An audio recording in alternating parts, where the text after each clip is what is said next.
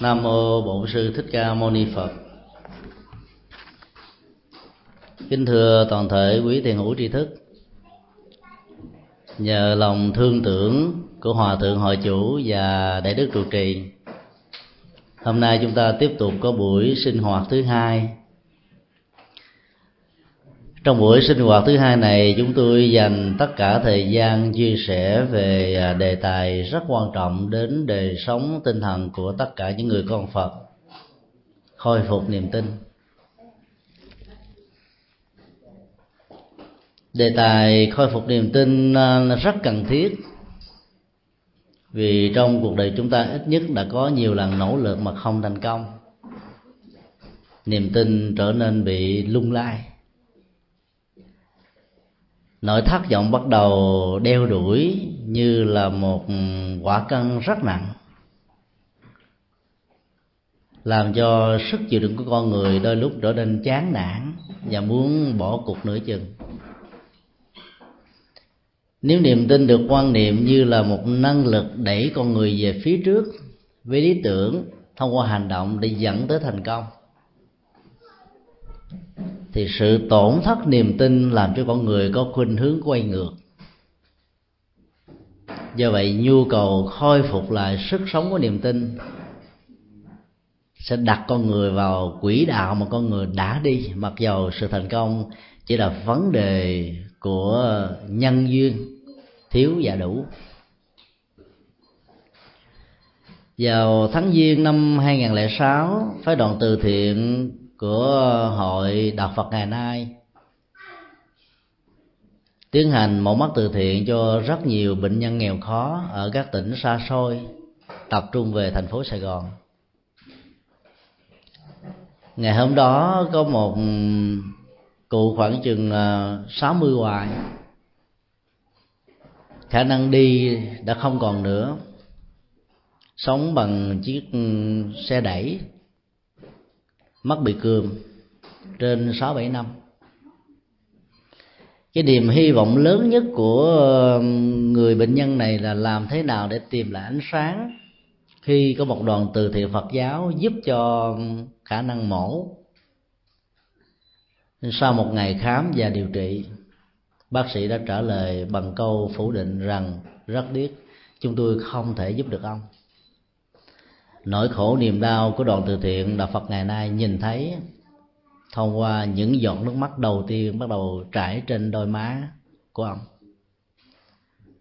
Sau đó, phật tử hải hạnh và đoàn từ thiện tiếp xúc để an ủi và chia sẻ. Thì ông mới nói rằng, tôi chỉ còn muốn chết thôi, vì giá trị cuộc sống trong cuộc đời tôi bây giờ là không còn gì nữa niềm tin về một ánh sáng để tạo ra hạnh phúc, góp phần à, mang lại hạnh phúc cộng đồng cho cả một gia đình, đã bị cướp đi vì ánh mắt của ông đã không có thể phục hồi sau một thời gian bệnh quá lâu.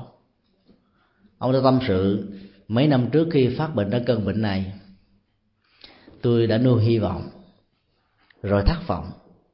Tôi tiếp tục nuôi hy vọng, rồi thất vọng không có đoàn từ thiện nào đã đến những cái vùng xa xôi hẻo lánh của Long An chúng tôi.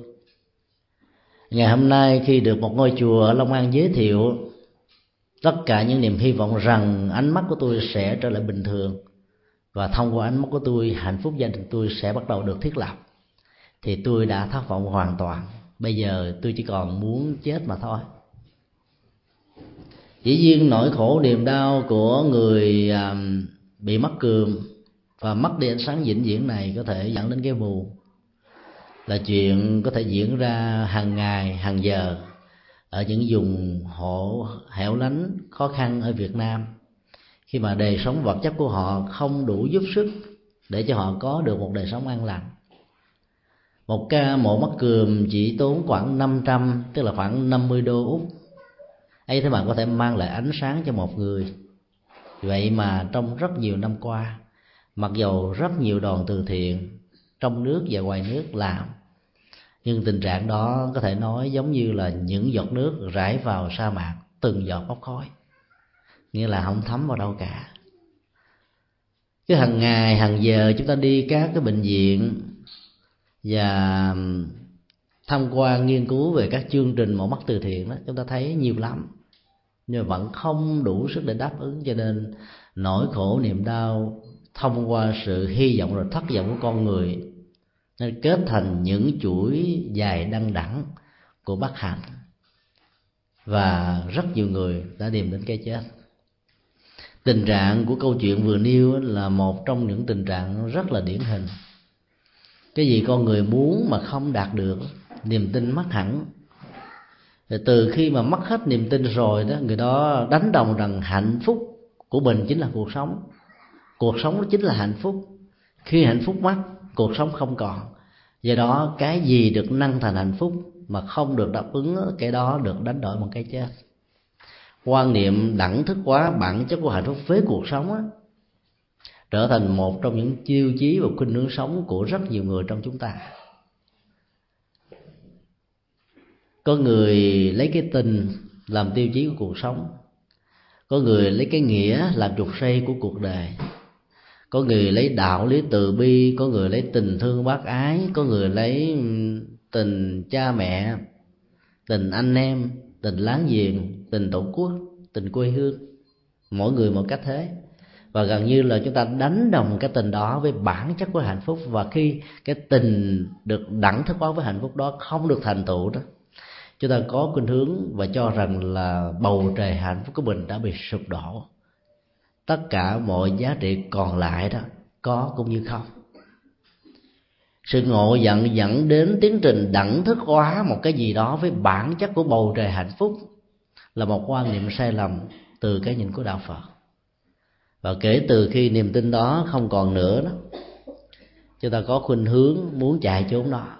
Vì nỗ lực quá nhiều mà không thành tựu, sự chạy trốn được xem là tẩu vi thượng sắc.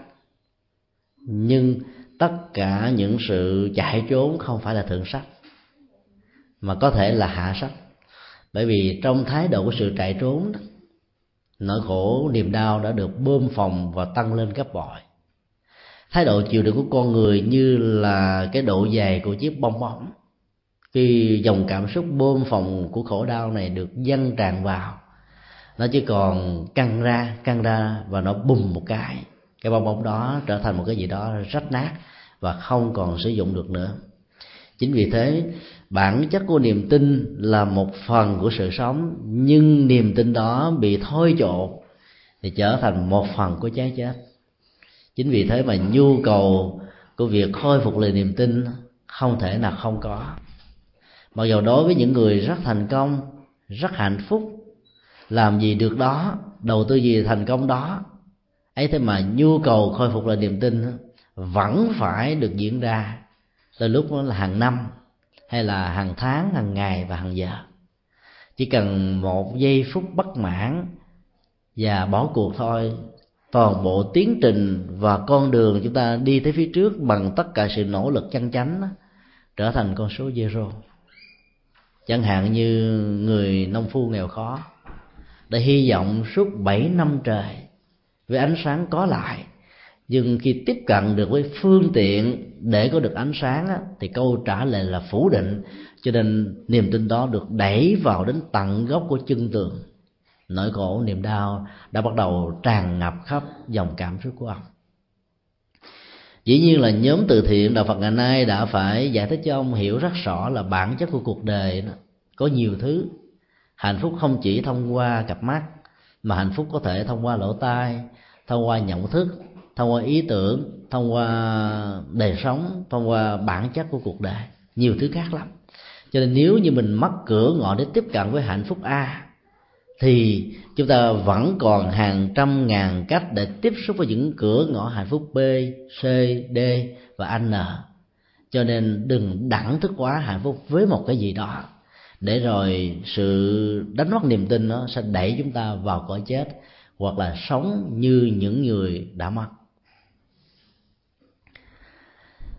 Cũng vào khoảng tháng 2 phái đoàn từ thiện của chúng tôi có dịp đi đến uh, trung tâm bảo trợ xã hội Tân Hiệp nơi có khoảng hơn một ngàn người vô gia cư nói theo một nghĩa à, lịch sự gốc gác của họ và tiền án tiền sử của họ đó chứng minh rằng họ là những người đã từng mang lại nỗi khổ niềm đau của cuộc đời. Từ những phút sai lầm nhất, từ những sự cám dỗ nhất, từ những giây phút dại dột nhất mà bản thân họ đó bây giờ ăn hận thì chuyện cũng đã lỡ làng rồi. Họ được đưa về một trại tập trung với cái tên gọi mới là trung tâm bảo trợ xã hội một cái khuôn viên rộng mấy mươi mẫu, chỉ có hơn một ngàn người trong vòng mười mấy năm, mà sau lưng của nó là một nghĩa trang trên một trăm người.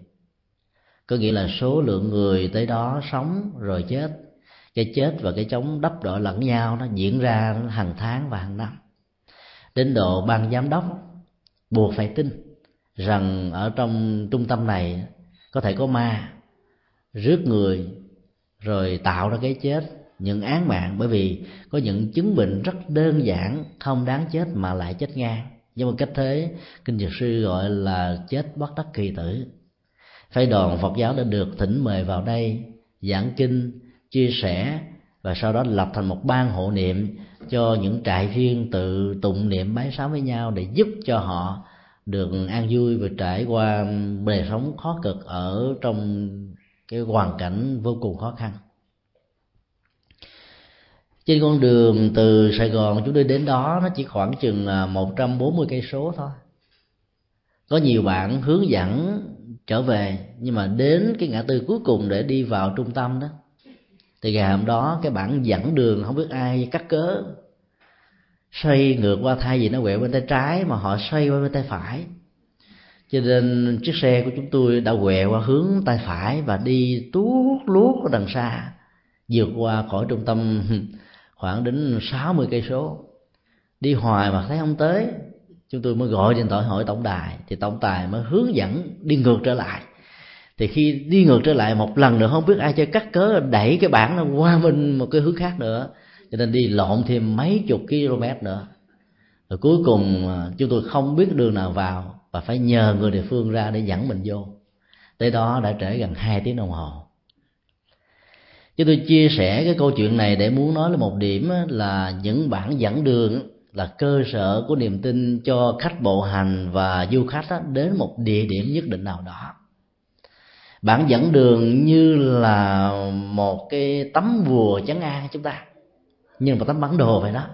Nhưng mà nếu như cái cái cái định hướng của bản dẫn đường đặt lệch vị trí một chút xíu thôi, niềm tin chúng ta mất hẳn hoàn toàn lúc đầu chúng tôi vẫn còn niềm tin rằng là mình đã có mặt tại đây 10 lần rồi. Bây giờ đi lộn, đi tới đi lui, hoành qua hoành lại thì cũng tìm ra thôi. Ấy thế mà càng đi, càng xa hút, càng đi, càng mất phương hướng, cuối cùng phải nhờ người địa phương dẫn dắt. Cho nên nếu niềm tin đặt trên một cái gì đó như là một tiền đề của chân lý, và buộc chúng ta phải đi trên con đường tiền đề đó chứ không có một cái hướng nào khác đó, thì mỗi khi tiền đề đó bị đánh lạc hướng hay là cái phương thức đặt vấn đề của tiền đề chân lý này không được vững vững á, thì mọi cơ sở niềm tin của chúng ta trở nên là một cái gì đó rất nguy hiểm. Đi theo niềm tin của tiền đề đó chúng ta chẳng những xa rời chân lý mà còn dẫn đến một tình trạng bế tắc hoàn toàn. Và từ bế tắc đó toàn bộ niềm hy vọng về những giá trị của đích đến đó, trở thành như gió thoảng mây bay cái ngặt nghèo, cái kịch tính của cuộc đời là nằm ở bản chất của niềm tin. Trong đạo lý của nhà Phật Đại thừa cho rằng là niềm tin là cửa ngõ để đi đến với đạo gần nhất. Vì đó không ai phủ định. Vì thông qua niềm tin trạng thái nhất tâm dễ dàng được thiết lập.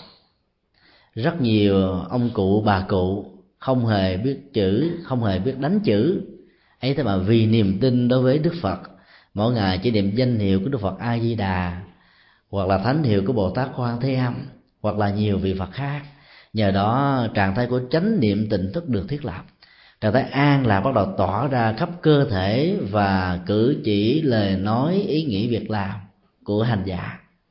Trên giá trị của niềm tin có thể dẫn con người vào đạo rất là dễ, rất là nhanh.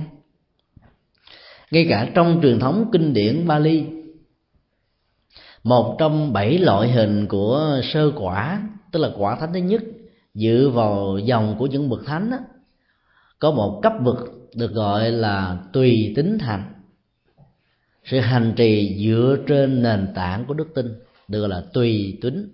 Tùy là đi theo tính là niềm tin.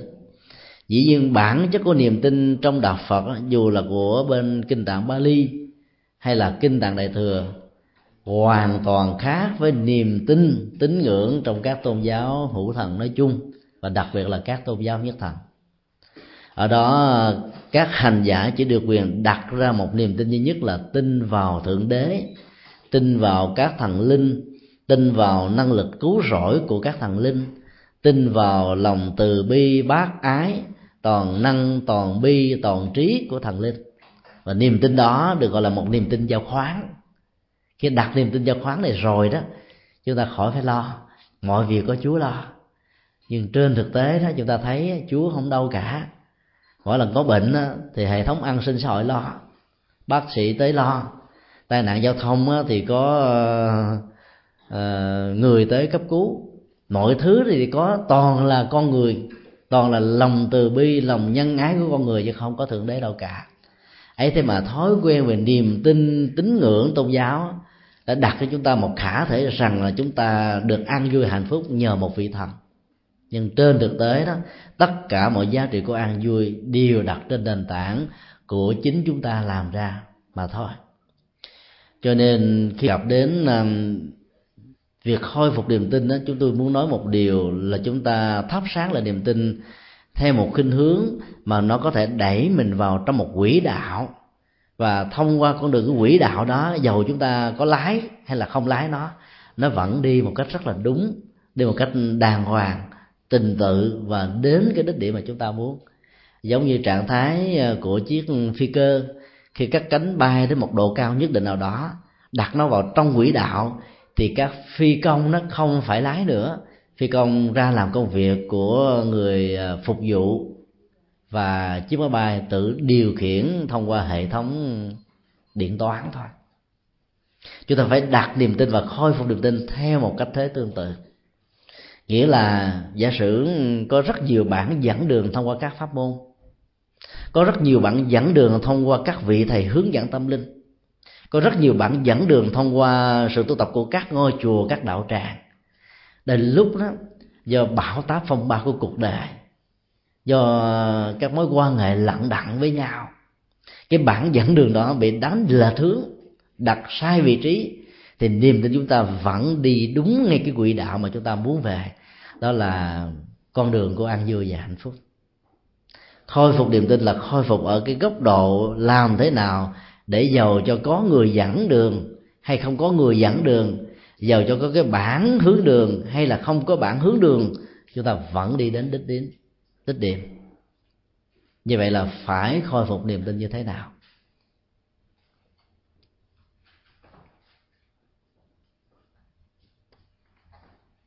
Truyền thống kinh điển vệ đà và sau này phát triển qua nền văn học Upanishad đó, là một loại truyền thống giáo dục mà vai trò của vị thầy được đặt lên đến đích điểm cao nhất của nó. Upanishad có nghĩa đen là ngồi quỳ kế bên thầy để học hỏi đạo lý. Hay nói cách khác là không thể nào có tình trạng đạt được chân lý, thiếu sự hướng dẫn tâm linh của vị thầy. Quan niệm đó đã làm cho rất nhiều tín đồ của ấn độ giáo ngày xưa và ngày nay thần tượng hóa ông thầy. Thần tượng hóa vai trò lãnh đạo của nhà tâm linh. Dĩ nhiên việc tôn kính và đặt vai trò hướng dẫn tâm linh vào vị thầy đó là một trong những cửa ngõ tâm lý để chúng ta đi con đường hành trì một cách vững vàng. Nhưng nếu chúng ta thần tượng quá như là bản chất và đẳng thức quá nó với chân lý thì niềm tin đó có rất nhiều vấn đề. Nó có thể bị sụp đổ một khi chúng ta phát hiện ở cái đích điểm đối tượng thần tượng của mình đó, không tròn vo như những gì mà mình đã hình dung và tưởng tượng. Hoặc là trên con đường mà mình uh, lý tưởng hóa đó nó thỉnh thoảng nó có những ổ gà ổ chuột đây đó. Hoặc là nó có những cái độ dốc lên và xuống không bằng phẳng như chúng ta đã mong đợi đó. Thì lúc bấy giờ tất cả chủ nghĩa thần tượng trở thành kẻ thù của con đường tiến hóa đời sống đạo đức và tâm linh chính vì thế mà nhà phật không bao giờ dạy chúng ta về chủ nghĩa thần tượng cá nhân. Đức phật nhắc đi nhắc lại nhiều lần về việc đó. Một trong ờ, các nguyên tắc đạo đức mà những vị xuất gia thực hành có một điều đức phật dạy rất rõ là các vị xuất gia không được thể hiện thần thông, tức là khả năng phi thường từ ờ, thân thể vật lý của mình để chinh phục tấm lòng của quần chúng, để rút quần chúng về phía bên mình, để tạo một vườn hào quang sáng chói cho quần chúng không bao giờ tách rời khỏi mình. Đức phật đã dạy chúng ta rằng là cái con đường của thần biến đó đó, tạo ra chủ nghĩa thần tượng cá nhân. Và lúc đó thay vì người ta đến với đạo phật thông qua chánh pháp cao siêu quyền diệu, thì người ta đến với đạo phật thông qua lý tưởng và thần tượng của một vị thầy vị thầy đó, có thể là tăng, có thể là ni, cũng có thể là một người bạn đạo, vân vân. Con đường thần tượng này có thể giúp cho con người đến với đạo nhanh lắm. Bởi vì lý thuyết của đạo, rồi giá trị học thuyết của đạo, cao siêu huyền diệu, học hoài không hết. Cho nên đôi lúc người ta không cảm nhận được. Nhưng mà thông qua những cái rất thiết thực, rất đơn giản, rất bình dị hàng ngày, cái đó nó tạo ra niềm tin rất mạnh nhưng mà chạy theo con đường tín ngưỡng thần tượng cá nhân này là lúc chúng ta bỏ ra phật dễ dàng lắm. Cho nên thần tượng cá nhân là kẻ thù tiến hóa tâm linh. Dĩ nhiên là có rất nhiều người rất mộc mạc khi đặt niềm tin vào một nhân vật nào đó rồi, thì mỗi khi một người nào đó có những lời nói, nhận định, đánh giá về nhân vật này, có hai phương hướng diễn ra. Một là sự trung thành với lý tưởng thần tượng cá nhân đó sẽ làm cho họ có phản ứng kháng cự hoàn toàn với những gì đã được nhận định đánh giá phê bình chỉ trích. Bởi do đó, hai bên trở thành kẻ thù và trở thành những người loại trừ lẫn nhau. Một bên phải chứng minh rằng mình đúng và bên kia là sai. Và sự chứng minh đó đó sẽ dẫn đến sự tổn thất và nhân vật được thần tượng đó bỗng dưng lại rơi vào cái màn nhện tranh chấp đúng và sai thị và phi bỉ và thử của hai người hoàn toàn không liên hệ gì đến con đường đúng hay không đúng của nhân vật được thần tượng này. Tất cả những điều đó như lại thế tồn không muốn những người đệ tử của ngài dấn thân và vướng víu vào con đường này. Phản ứng thứ hai đó, đối với một số người nhẹ dạ mà cá tính khi nghe nói một cái gì đó liên hệ đến nhân vật thần tượng của mình, đúng sai chưa biết. Lòng nhiệt tình đã làm cho họ trở thành một cái loa. Và chiếc loa này sẽ phóng thanh khắp mọi nơi và mọi chỗ. Rằng nhân vật đó có chuyện a, chuyện b, chuyện c. Rằng thần tượng a đó có những điều chưa được thích hợp. Rằng nhân vật lý tưởng mà chúng ta đang tôn thờ đó có một gì đó chưa được hoàn thiện tất cả đúng và sai đã bắt đầu trở thành cán cân của chân lý. Và viên tòa đứng ra để cân phân đúng và sai chính là bản ngã độc tôn và niềm tin chủ quan của mình thông qua những lời đồn đãi về tốt và xấu của một con người. Lao theo con đường của niềm tin đó đó. Chúng ta dễ dàng mất phương hướng lắm sự nhiệt tình đã làm chúng ta thiết lập các mạng lưới thông tin. Và ngày nay, dưới sự à, phát triển của khoa học hiện đại, thời đại này là thời đại của internet. Một thông tin được truyền đi rất nhanh. Không cần phải tốn tiền như các đài truyền hình, truyền thanh. Chúng ta chỉ cần mở một email miễn phí, bắn một thông tin đó mà chúng ta cho rằng nó là chân lý, có giá trị. Nói về một nhân vật thần tượng nào đó tốt hoặc là xấu. Chúng ta truyền thông tin này khắp mười phương thế giới và nó được lưu giữ, gọi là, một cách thương hằng. Cái đó cũng là một trong những nguyên lý thách thức lại cái học thuyết là vô thường của chúng ta. Nó được giữ thương hằng trong vũ trụ bởi vì cái bản chất của các hàng sống và bản chất của các quy luật này nè, nó mặc dù nó vô thường, nhưng sự chấp mắt của con người sẽ làm cho nó thường còn và bất biến. Bởi vì khó có thể tẩy não được một quan niệm sai lầm. Ra khỏi nhận thức và dòng cảm xúc của con người, vốn có rất nhiều thành kiến và bản chất thành kiến trở thành một trong những yếu tố dẫn đến khuynh hướng đời sống của rất nhiều người trong chúng ta. Cho nên đặt niềm tin trên chủ nghĩa thần được cá nhân sẽ dẫn đến sự sụp đổ. Đức Phật dạy chúng ta là đến với đạo Phật thông qua sự hướng dẫn tâm linh của một vị chân tu. Nhưng ngài không bao giờ khuyên chúng ta là thần tượng nhân vật chân tu đó. Chúng ta tôn kính các bậc tôn tức vì các bậc tôn đức và thông qua sự tu tập của các ngài. Con đường chân lý và chánh pháp được mở rộng ra và chúng ta có cơ hội được mời gọi đi trên con đường này cho nên đến với đạo phật là đến bằng con đường như vậy. Cho nên chủ nghĩa thần tượng không có.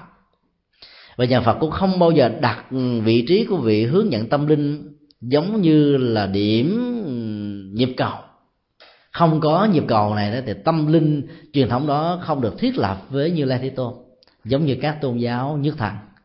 Chẳng hạn như vị giáo hoàng là nhịp cầu quan trọng nhất để niềm tin của tín đồ được, có thể thiết lập trực tiếp với ờ, đức chúa trời trong nhà phật. Không bao giờ có những học thuyết tương tự. Và mọi con đường chúng ta có thể thiết lập trực tiếp giữa chúng ta với như lai thế tôn. Cái sự thiết lập quan trọng hơn nó mang ý nghĩa biểu tượng không chỉ đơn thuần về phương diện vật lý, chúng ta thấy được ngài. Chuyện đó quan trọng mà quan trọng là chúng ta thấy được ngài trong lý tưởng giác ngộ và giải thoát. Bởi vì đức phật tượng trưng cho sự giác ngộ. Thiết lập con đường giao thoát tâm linh giữa chúng ta và ngài là làm sao để khôi phục được giá trị giác ngộ vốn có trong chúng ta. Để chúng ta trở thành ngài trong tương lai. Cái niềm tin đó là một niềm tin rất lớn. Và có thể nói chỉ có trong đạo phật mới có thôi. Do đó mỗi khi chúng ta đánh mất niềm tin này rồi đó, việc khôi phục nó là cả một vấn đề rất lâu dài, rất khó khăn. Đòi hỏi đến rất nhiều phương pháp và sự hỗ trợ tích cực thì mới có thể thành công được.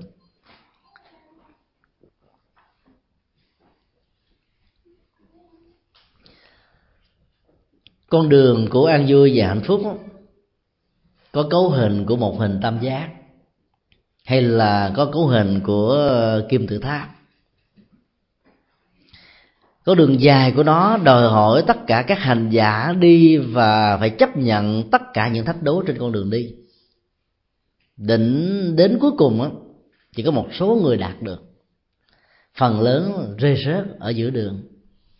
Càng đi xa càng lên cao đó thì áp suất về cảm xúc áp suất về gian nan áp suất về những nghịch cảnh đó, nó càng gia tăng.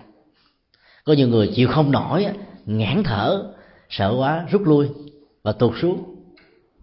Có nhiều người chấp nhận rằng thôi, tôi vĩnh viễn trở thành kẻ phàm người tục. Ai muốn đi thì nhường đường cho đi, còn mình không muốn.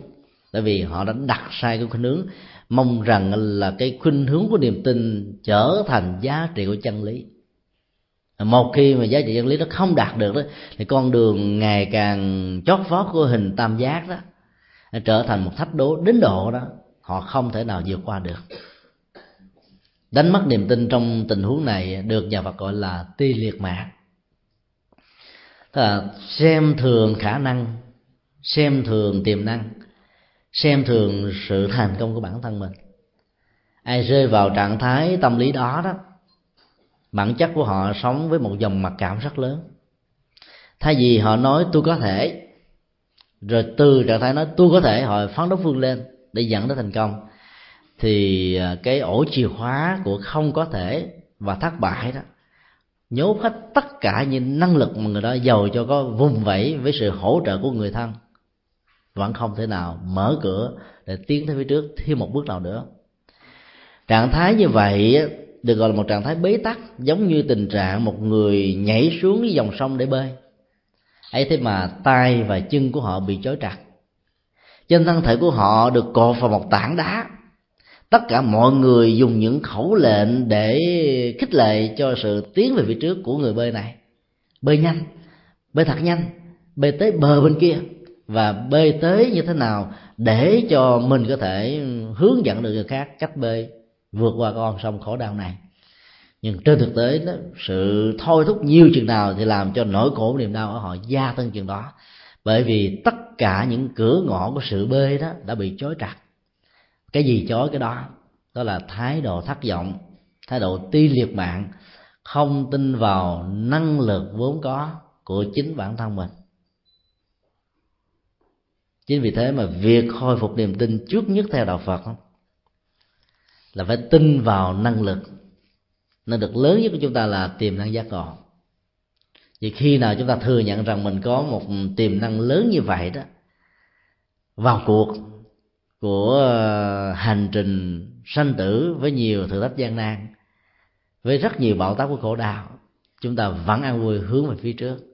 Còn bằng không á, bán độ di phế là chuyện rất có thể xảy ra và đã từng xảy ra với rất nhiều người. Chuyện dân gian phương tây có kể rằng có một triều đại mà vị vua cai trị rất là hà khắc. Không hề có dân chủ, không hề có tự do, không hề có sự giúp đỡ dân. Nỗi khổ, niềm đau do sự áp bức đã diễn ra khắp mọi nơi và mọi chốn.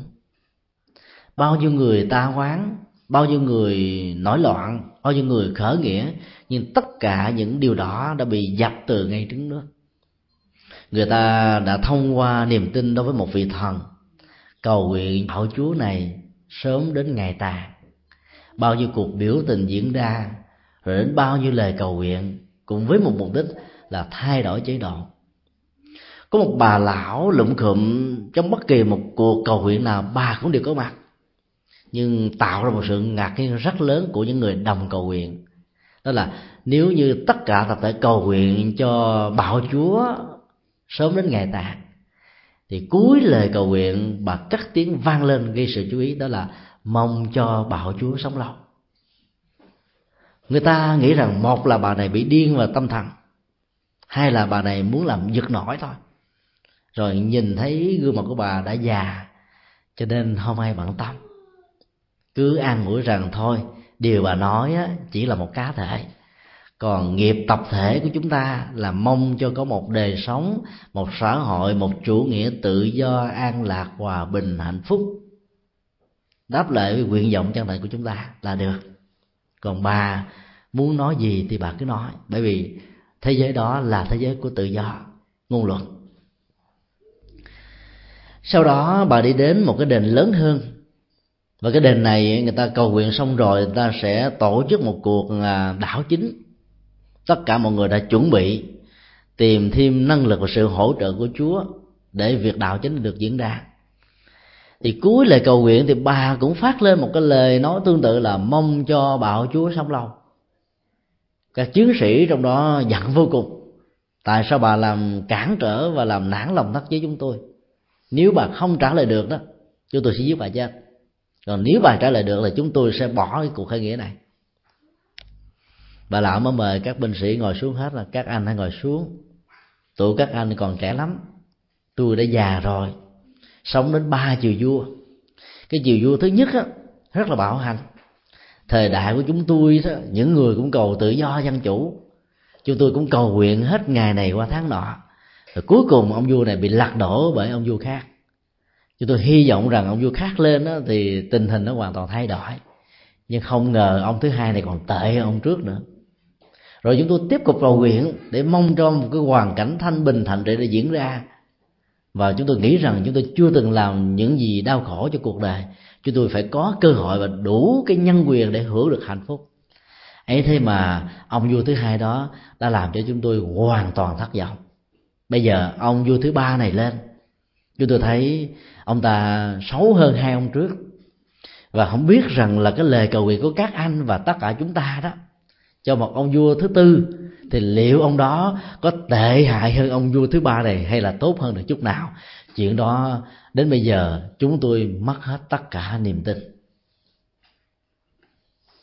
Câu chuyện đó là một câu chuyện phản ảnh một niềm tin mất phương hướng. Cái gì đã tạo ra một niềm tin mất phương hướng? Sự lặp đi lặp lại nhiều lần của sự thất bại và nỗi khổ niềm đau hay một cái khác giống như đức phật đã nói ờ, ở trong tám phạm trù của khổ đau đó. Cầu mong mà không được tội nguyện. Nỗi khổ niềm đau đó, mặc dầu không nhìn thấy được, không đông đo được, nhưng mà nó có thể cao như là núi tu di. Nó rộng như là biển cả và mặt đất. Nó có thể sức chứa và chịu đựng như là bầu không gian vô tận. Và nếu như hiểu được nó đó, thì nó chỉ là một hòa cát một hạt cải không hiểu đó thì nó lớn vô cùng mênh mông. Tất cả mọi sự lặp đi lặp lại diễn ra một cách bắt như ý con người, đã làm cho con người mất hết niềm tin. Để giàu cho sự thật có diễn ra trước mắt, họ sẽ dụi mắt nhiều lần. Họ chỉ dụi đôi tay nhiều lần để coi mình có nghe, có nhìn thấy sự thật đang diễn ra hay là mình đang ở trong mơ. Cái niềm tin đó muốn khôi phục lại không phải dễ có những người đối diện với nó rồi nói rằng không, cái hình ảnh của một niềm tin hạnh phúc, an lành đó không phải là cái mà tôi đang nhìn thấy. Đến độ cái niềm tin đã làm cho họ quên đi luôn và phủ định luôn cái mà họ muốn. Do đó, bản chất của những thất bại trong cuộc đời đó, đã làm cho con người đến với tôn giáo, đã làm cho con người đến với cầu nguyện, đã làm cho con người trở thành van sinh để nương vào một giá trị hỗ trợ tinh thần nhất định nào đó. Và dĩ nhiên nó có tác động về phương diện tâm lý ở phần nào. Chán ngang hay là an ủi hoặc là vô, tự vỗ về. Rồi cuối cùng thông qua sự vỗ về an ủi đó một số người có thể hồi phục lại sức khỏe và tiếp tục con đường tự lực để mà đi. Nhưng đối với người phật tử đó chúng ta không được quyền cho phép mình dễ dãi như vậy chúng ta phải có một niềm tin rất vững chãi rằng như lai thế tôn đã đạt được giác ngộ. Tất cả chúng ta trước và sau gì cũng đạt được thành quả như ngài. Con đường bản đồ, phương pháp, công cụ, phương tiện, đạo sư, kinh điển ngài đã để lại cho chúng ta. Vấn đề là chúng ta có chọn lựa đúng hay không? Và khi chọn lựa, chúng ta có đi thật sự hay không? Hay là chúng ta chỉ tạo ra một cuộc hành trình của sự du hoạn để có mặt mình trong một đám đông. Để thưởng thức trong một cái trò chơi, tạo ra một cộng nghiệp của một sự ăn vui. Nhưng trong bản thân của sự ăn vui đó, mình chỉ hứng lấy một phần nhỏ nhỏ của cái lớp kẹo sô cô la đang bọc cái viên kim cương rất quý về giá trị giác ngộ phật tính mà mọi con người có thể đạt được. Khi ngậm lấy cái lớp sô cô la phần lớn chúng ta hài lòng. Vì cái cái vị ngọt của nó đó làm cho rất nhiều người đê mê. Chúng ta đẳng thức quá những cái giá trị hạnh phúc giác quan đó của những lớp sô cô la đó đó, trở thành thành quả cuối cùng. Và do đó chúng ta trở thành những kẻ thất bại. Vì con đường không đơn giản, vì con đường không quá ngắn, vì con đường đòi hỏi đến sự tu tập và nỗ lực rất nhiều của tất cả chúng ta câu trả lời của bà cụ là một cái gì đó mà mình cần phải suy nghĩ. Liệu lời cầu nguyện của chúng ta có giúp cho chúng ta đạt được giá trị thực sự hay không? Hay là cái người kế nghiệp của ông vua đó lại càng hà khắc cấp mấy lần vì trong quá khứ ba lần đã diễn ra một cách tương tự? Tính cách lặp đi lặp lại trong cuộc đời nó trở thành một quy luật chân lý quy nạp. Giá trị của chân lý quy nạp đó là một giá trị chân lý xác suất. Độ chuẩn xác của nó có thể là mấy mươi phần trăm. Nhưng mà lịch sử đôi lúc nó không diễn ra một cách tương tự. Quy luật duyên khể của nhà Phật cho phép chúng ta nghĩ rằng là, là trong mỗi thời điểm trong mọi biến cố đó sự việc không nhất thiết phải tái lập như cũ. Nó sẽ có một cái gì đó khác với những gì nó đã diễn ra. Khác theo chiều hướng tốt hay là xấu là chuyện khác. Nhưng chúng ta được quyền tin quy luật vô thường nó sẽ được diễn ra theo một cái thế. Nếu mình là người tích cực, mình được quyền đặt một niềm tin và hy vọng ở một tương lai sáng lạng và huy hoàng. Cái niềm tin đó có hay không, đạt được hay không, chưa cần. Nhưng ít nhất nó là một chất thôi thúc để đẩy chúng ta về một phía trước. Và thông qua phận sự đạo đức mà chúng ta làm với tất cả năng lực của mình chúng ta đóng góp được cho cuộc đời và giá trị của chúng ta có mặt ở xã hội đã đạt được ý nghĩa của nó. Ít nhất là giá trị của niềm tin này đó, về phương diện chân lý và đạo đức đó, làm chúng ta sống có ý nghĩa. Còn đánh mất niềm tin như trường hợp của bà cụ, vì bà đã lớn tuổi, mà phản ứng của những người bắt đầu có tuổi rồi mỏi mệt với cuộc đời. Sao cũng được, phải cũng được, trái cũng được, đúng cũng được sai cũng được, miễn là không can hệ gì đến mình. Cái tình trạng thả nổi giận mình của mình nó là kết quả của một quá trình quá mỏi mệt với sự lặp đi lặp lại của những cái không như ý. Cho nên niềm tin đó cần phải được thắp sáng và khôi phục. Ngược lại, ở tuổi trẻ đó, có thể người ta mơ mộng đến 10 đạt được chí hai. Thậm chí là trong 10 thứ mơ mộng nó không được một phần nào cả. Ấy thế mà niềm tin và năng lực đã làm cho họ sống với một chủ nghĩa duy lý, chủ nghĩa duy ý chí, hay là chủ nghĩa lý tưởng, chủ nghĩa thần tượng. Dù sau đi nữa thì nó cũng vẫn có một phần nào đó để đáp ứng lại cái sự ờ, thỏa mãn thông qua những nguyện cầu của họ đạt được ở mức độ vài phần trăm. Còn hơn là không có gì, theo cái thức an ủi, có cần hơn không? Như vậy là bản chất của hai loại niềm tin này đều là hai cực đoan một cái là đánh mất hoàn toàn vào những cái mà mình tin nó sẽ không bao giờ diễn ra. Còn một đằng á, thì đặt chủ nghĩa lý tưởng rằng những gì tôi làm những gì tôi nỗ lực nó phải là như cái tôi muốn. Chủ nghĩa duy lý đó đã bỏ qua yếu tố của duyên cái mà nhà phật nói rằng nó là trục say của kết quả. Cùng một điều kiện cùng một hoàn cảnh kết quả chưa chắc giống nhau. Huống hồ là khác điều kiện hoàn cảnh bởi vì duyên đó là chất xúc tác. Chất xúc tác diễn ra theo cách thế riêng của nó. Nó liên hệ đến cộng nghiệp của lịch sử. Nó liên hệ đến cộng nghiệp của một quốc gia. Nó liên hệ đến cộng nghiệp của những cá nhân. Tổng hợp tất cả những cộng nghiệp này lại thì chúng ta có một con đường. Và sự thành công, đạt được của nó hay không là một chuyện mà chúng ta sẽ phải tiếp tục chờ đợi.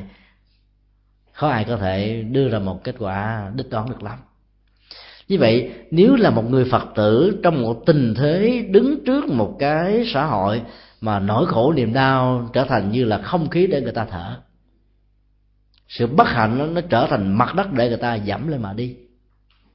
Và những điều không như ý nó trở thành những cái mà người ta phải xúc chạm hàng ngày. Chúng ta phải ứng xử như thế nào?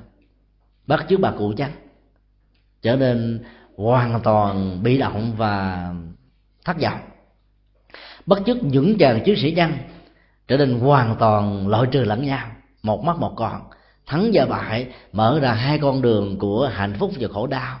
Của loại trừ, rồi nghiệp sân hận, nghiệp thù hằn, nghiệp chiến tranh lại làm cho cái con đường đó cứ tái sanh lên, rồi chết xuống, rồi lẫn qua sanh lại, và cuối cùng vẫn phải là kẻ thù của nhau vĩnh viễn. Người phật tử làm như thế nào? Làm cái gì? Để niềm tin của mình được khôi phục và con đường mình đi đó vẫn giúp cho mình được an vui và hạnh phúc. Đó là một công án. Công án này không phải dễ dàng có được đáp số. Trở về lại thời đại của như lai thế tôn, bốn giai cấp mang lại nỗi khổ niềm đau cho rất nhiều và đại đa số quần chúng của người ấn độ cổ đại. Vua chúa nắm quyền bính về quân sự chính trị, cai quản quốc gia, bóc lột, tạo ra bất nhiều, rất nhiều sự bất công. Tự do ngôn luận không có, dân chủ không có, mọi hạnh phúc trong cuộc đời này gần như là không. Với lãnh đạo bà la môn nắm quyền về giáo dục, tinh thần, tôn giáo, tâm linh, và các giai cấp còn lại, sĩ công nông thương, trở thành những thành phần hỗ trợ và tạo ra trục xây cho hai giai cấp kia trở nên lãnh đạo và khống chế. Như lê thế tôn không làm công việc của một nhà cách mạng văn hóa, bởi vì máu sẽ đổ, xương sẽ rơi, hận thù sẽ chồng chắc ngài cũng không làm như là một nhà hoạt động chính trị và xã hội, mà ngài làm công việc của chuyển hóa tâm linh con đường chuyển hóa tâm linh nó có thể dài, đăng đẳng và những bước đi của nó có thể được đắp bằng hàng trăm ngàn lần những con đường của các bạn xã hội. Nhưng nơi đó sự an toàn tuyệt đối có. Và một khi các yếu tố hạt giống ở đời sống nội tâm của con người được chuyển hóa rồi đó cái bây giờ con người nó sẽ có thể trở nên rất thuận thiện. Không phải tốn công, không phải cưỡng bức, không phải gây áp lực không phải dùng vũ khí, không phải tạo ra chủ nghĩa khủng bố, mà cũng không hề tạo những phương tiện công cụ để áp đặt. Con người vẫn theo. Cái con đường đó là một con đường mà như lai đã đi qua và ngài đã thành công. Ngài cứ tiên thuyết con đường chân chánh mà ngài đã đi, dạy con người về con đường trung đạo. Muốn thành tựu không chỉ đặt trên ước mơ, muốn thành công không chỉ trên những ước nguyện ngài không bao giờ dạy chúng ta tạo ra những ước mơ về một đàn gà, một trăm đàn gà, hàng ngàn đàn gà, mà ngài dạy chúng ta cách thức để tạo ra những quả trứng có trong để con gà có mặt. Và trong kinh tạng Bali ngài đã từng sánh viết ngài như là con gà đầu đàn. Sau một thời gian mấy mươi ngày nằm trong cái vỏ trứng vô minh, khổ đau, chi phối cái sự nỗ lực của con gà mẹ chỉ tạo ra một chất xúc tác cần thiết nhất của nó. Để cho con gà con bên trong đủ sức chọc thủng cái vỏ trứng để chui ra bên ngoài. Dĩ nhiên chúng ta có thể đặt ra một vấn đề là liệu con gà mẹ có đủ lòng từ bi để giúp cho con gà con ra được an toàn? Nếu nó có, tại sao nó không dùng lấy cái mỏ cứng cáp của nó? Giúp cho con gà con và những con gà con còn lại chui ra nhanh hơn mỗi một giây phút mà nằm ở trong nó sự ngộp thở có thể có mặt khi mà sự sống nó tượng hình đủ rồi đó, nó cần phải chui ra bên ngoài để tìm lấy sự và khẳng định sự sống của nó. Câu trả lời là không cần thiết. Bởi vì nó còn có những yếu tố, nếu như con gà mẹ mổ vào ngay cái mắt, ngay cái trán, ngay cái ốc của con gà con thì sao? Việc gì sẽ xảy ra? Sự hỗ trợ của con gà mẹ sẽ dẫn đến cái chết và sự tàn phế của con gà con cho nên nhiệm vụ chính yếu của con gà mẹ trong trường hợp này là làm thế nào để nạp đủ năng lượng cần thiết. Thông qua năng lượng đó, con gà con đủ cứng cáp và cái mỏ của nó đủ cứng để chọc thủng cái quả trứng mà chui ra. Như lại thế tôn chỉ nương vào chất xúc tác hỗ trợ của con gà mẹ và ngài đã làm thành công chui ra đầu tiên khỏi quả trứng. Cái niềm tin đó là niềm tin về sự giác ngộ hay là niềm tin về con đường của an vui và hạnh phúc dĩ nhiên có rất nhiều con gà con bị chết. Những con gà con bị chết đó trở thành những quả trứng hộp vịt lộn mà rất nhiều người việt là thích ăn. Vì người ta nghĩ rằng ăn quả vịt lộn này nó có nhiều chất bổ, xương non, thịt non, máu non, não non, vân vân. Ăn ngon lành. Mà thực ra đó, nếu là những người mà chưa từng tiếp xúc với nền văn hóa ẩm thực của việt nam, nghe cái mùi của quả hộp vịt lộn thôi họ đã phải vẫy tay chào cách xa chúng ta ra đến hàng trăm cây số. Người ấn độ ăn trên trường. Mấy năm mà chúng tôi có mặt tại ấn độ đó, mang theo nước tương à, nấu nấu ký đó.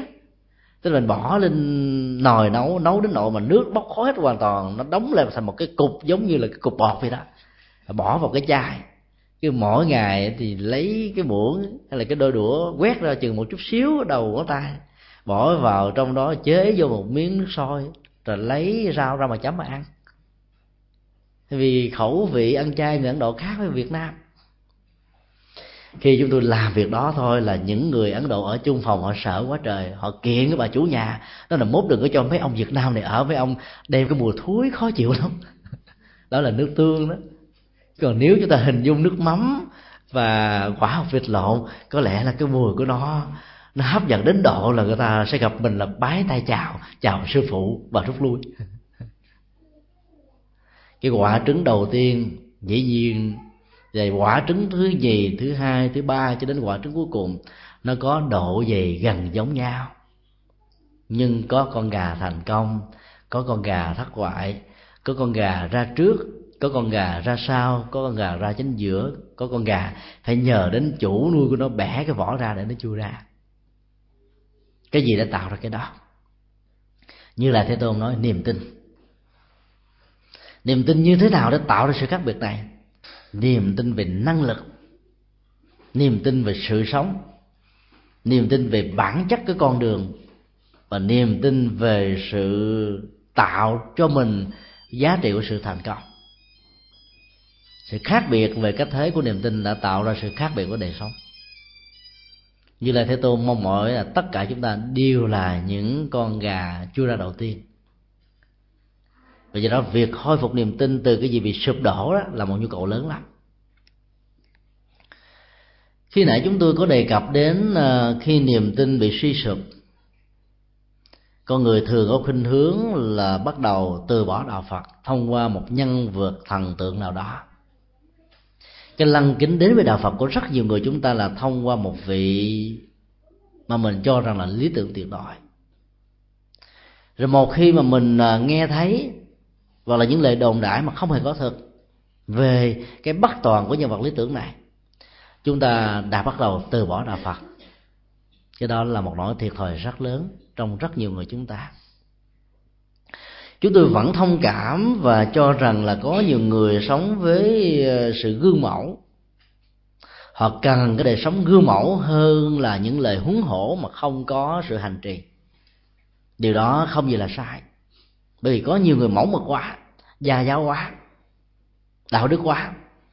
Cái lời mong đợi và niềm tin đó là một nhu cầu, không thể phủ định.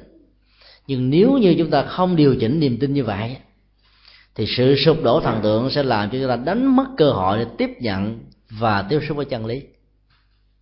Cái nhu cầu tôn giáo không phải là nhân vật thần tượng, mà là bản chất chân lý đức phật để lại trong kinh.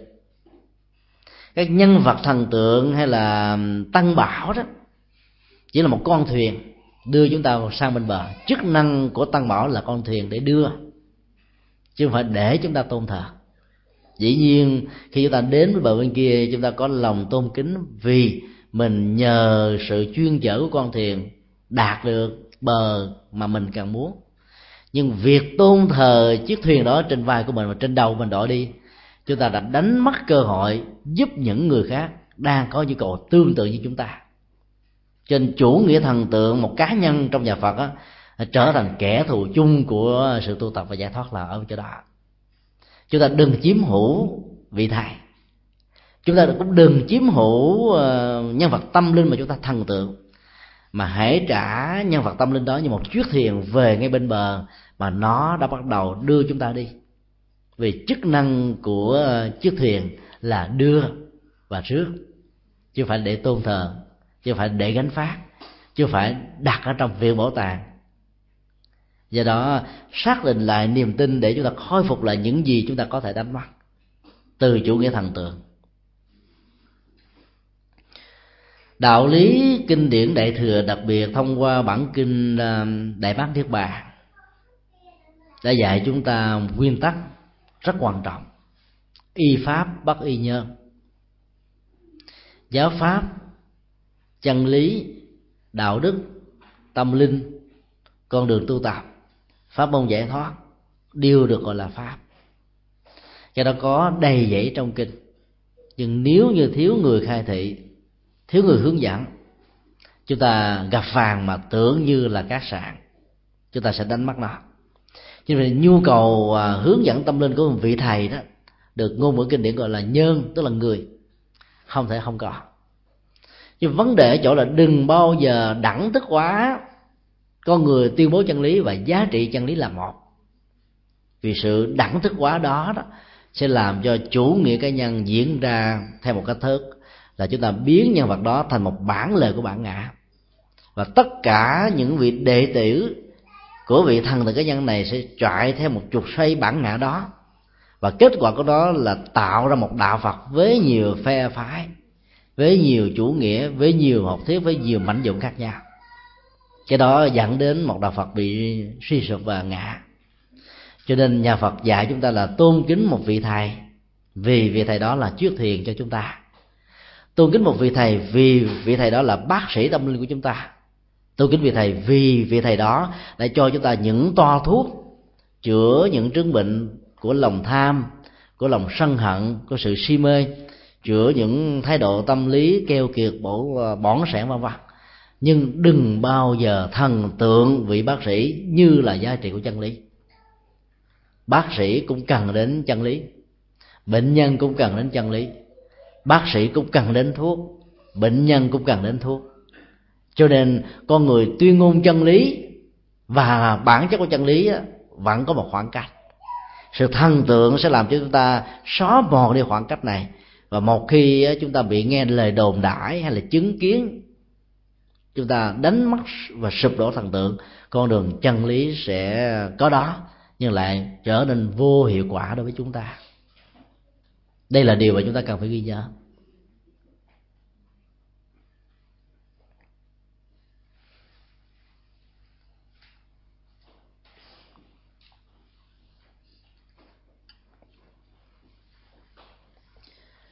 Ở trong kinh pháp hoa có một ờ, ảnh dụ mà chiều sâu của nó đòi hỏi đến sự giải mã thiền quán của từng hành giả khác nhau.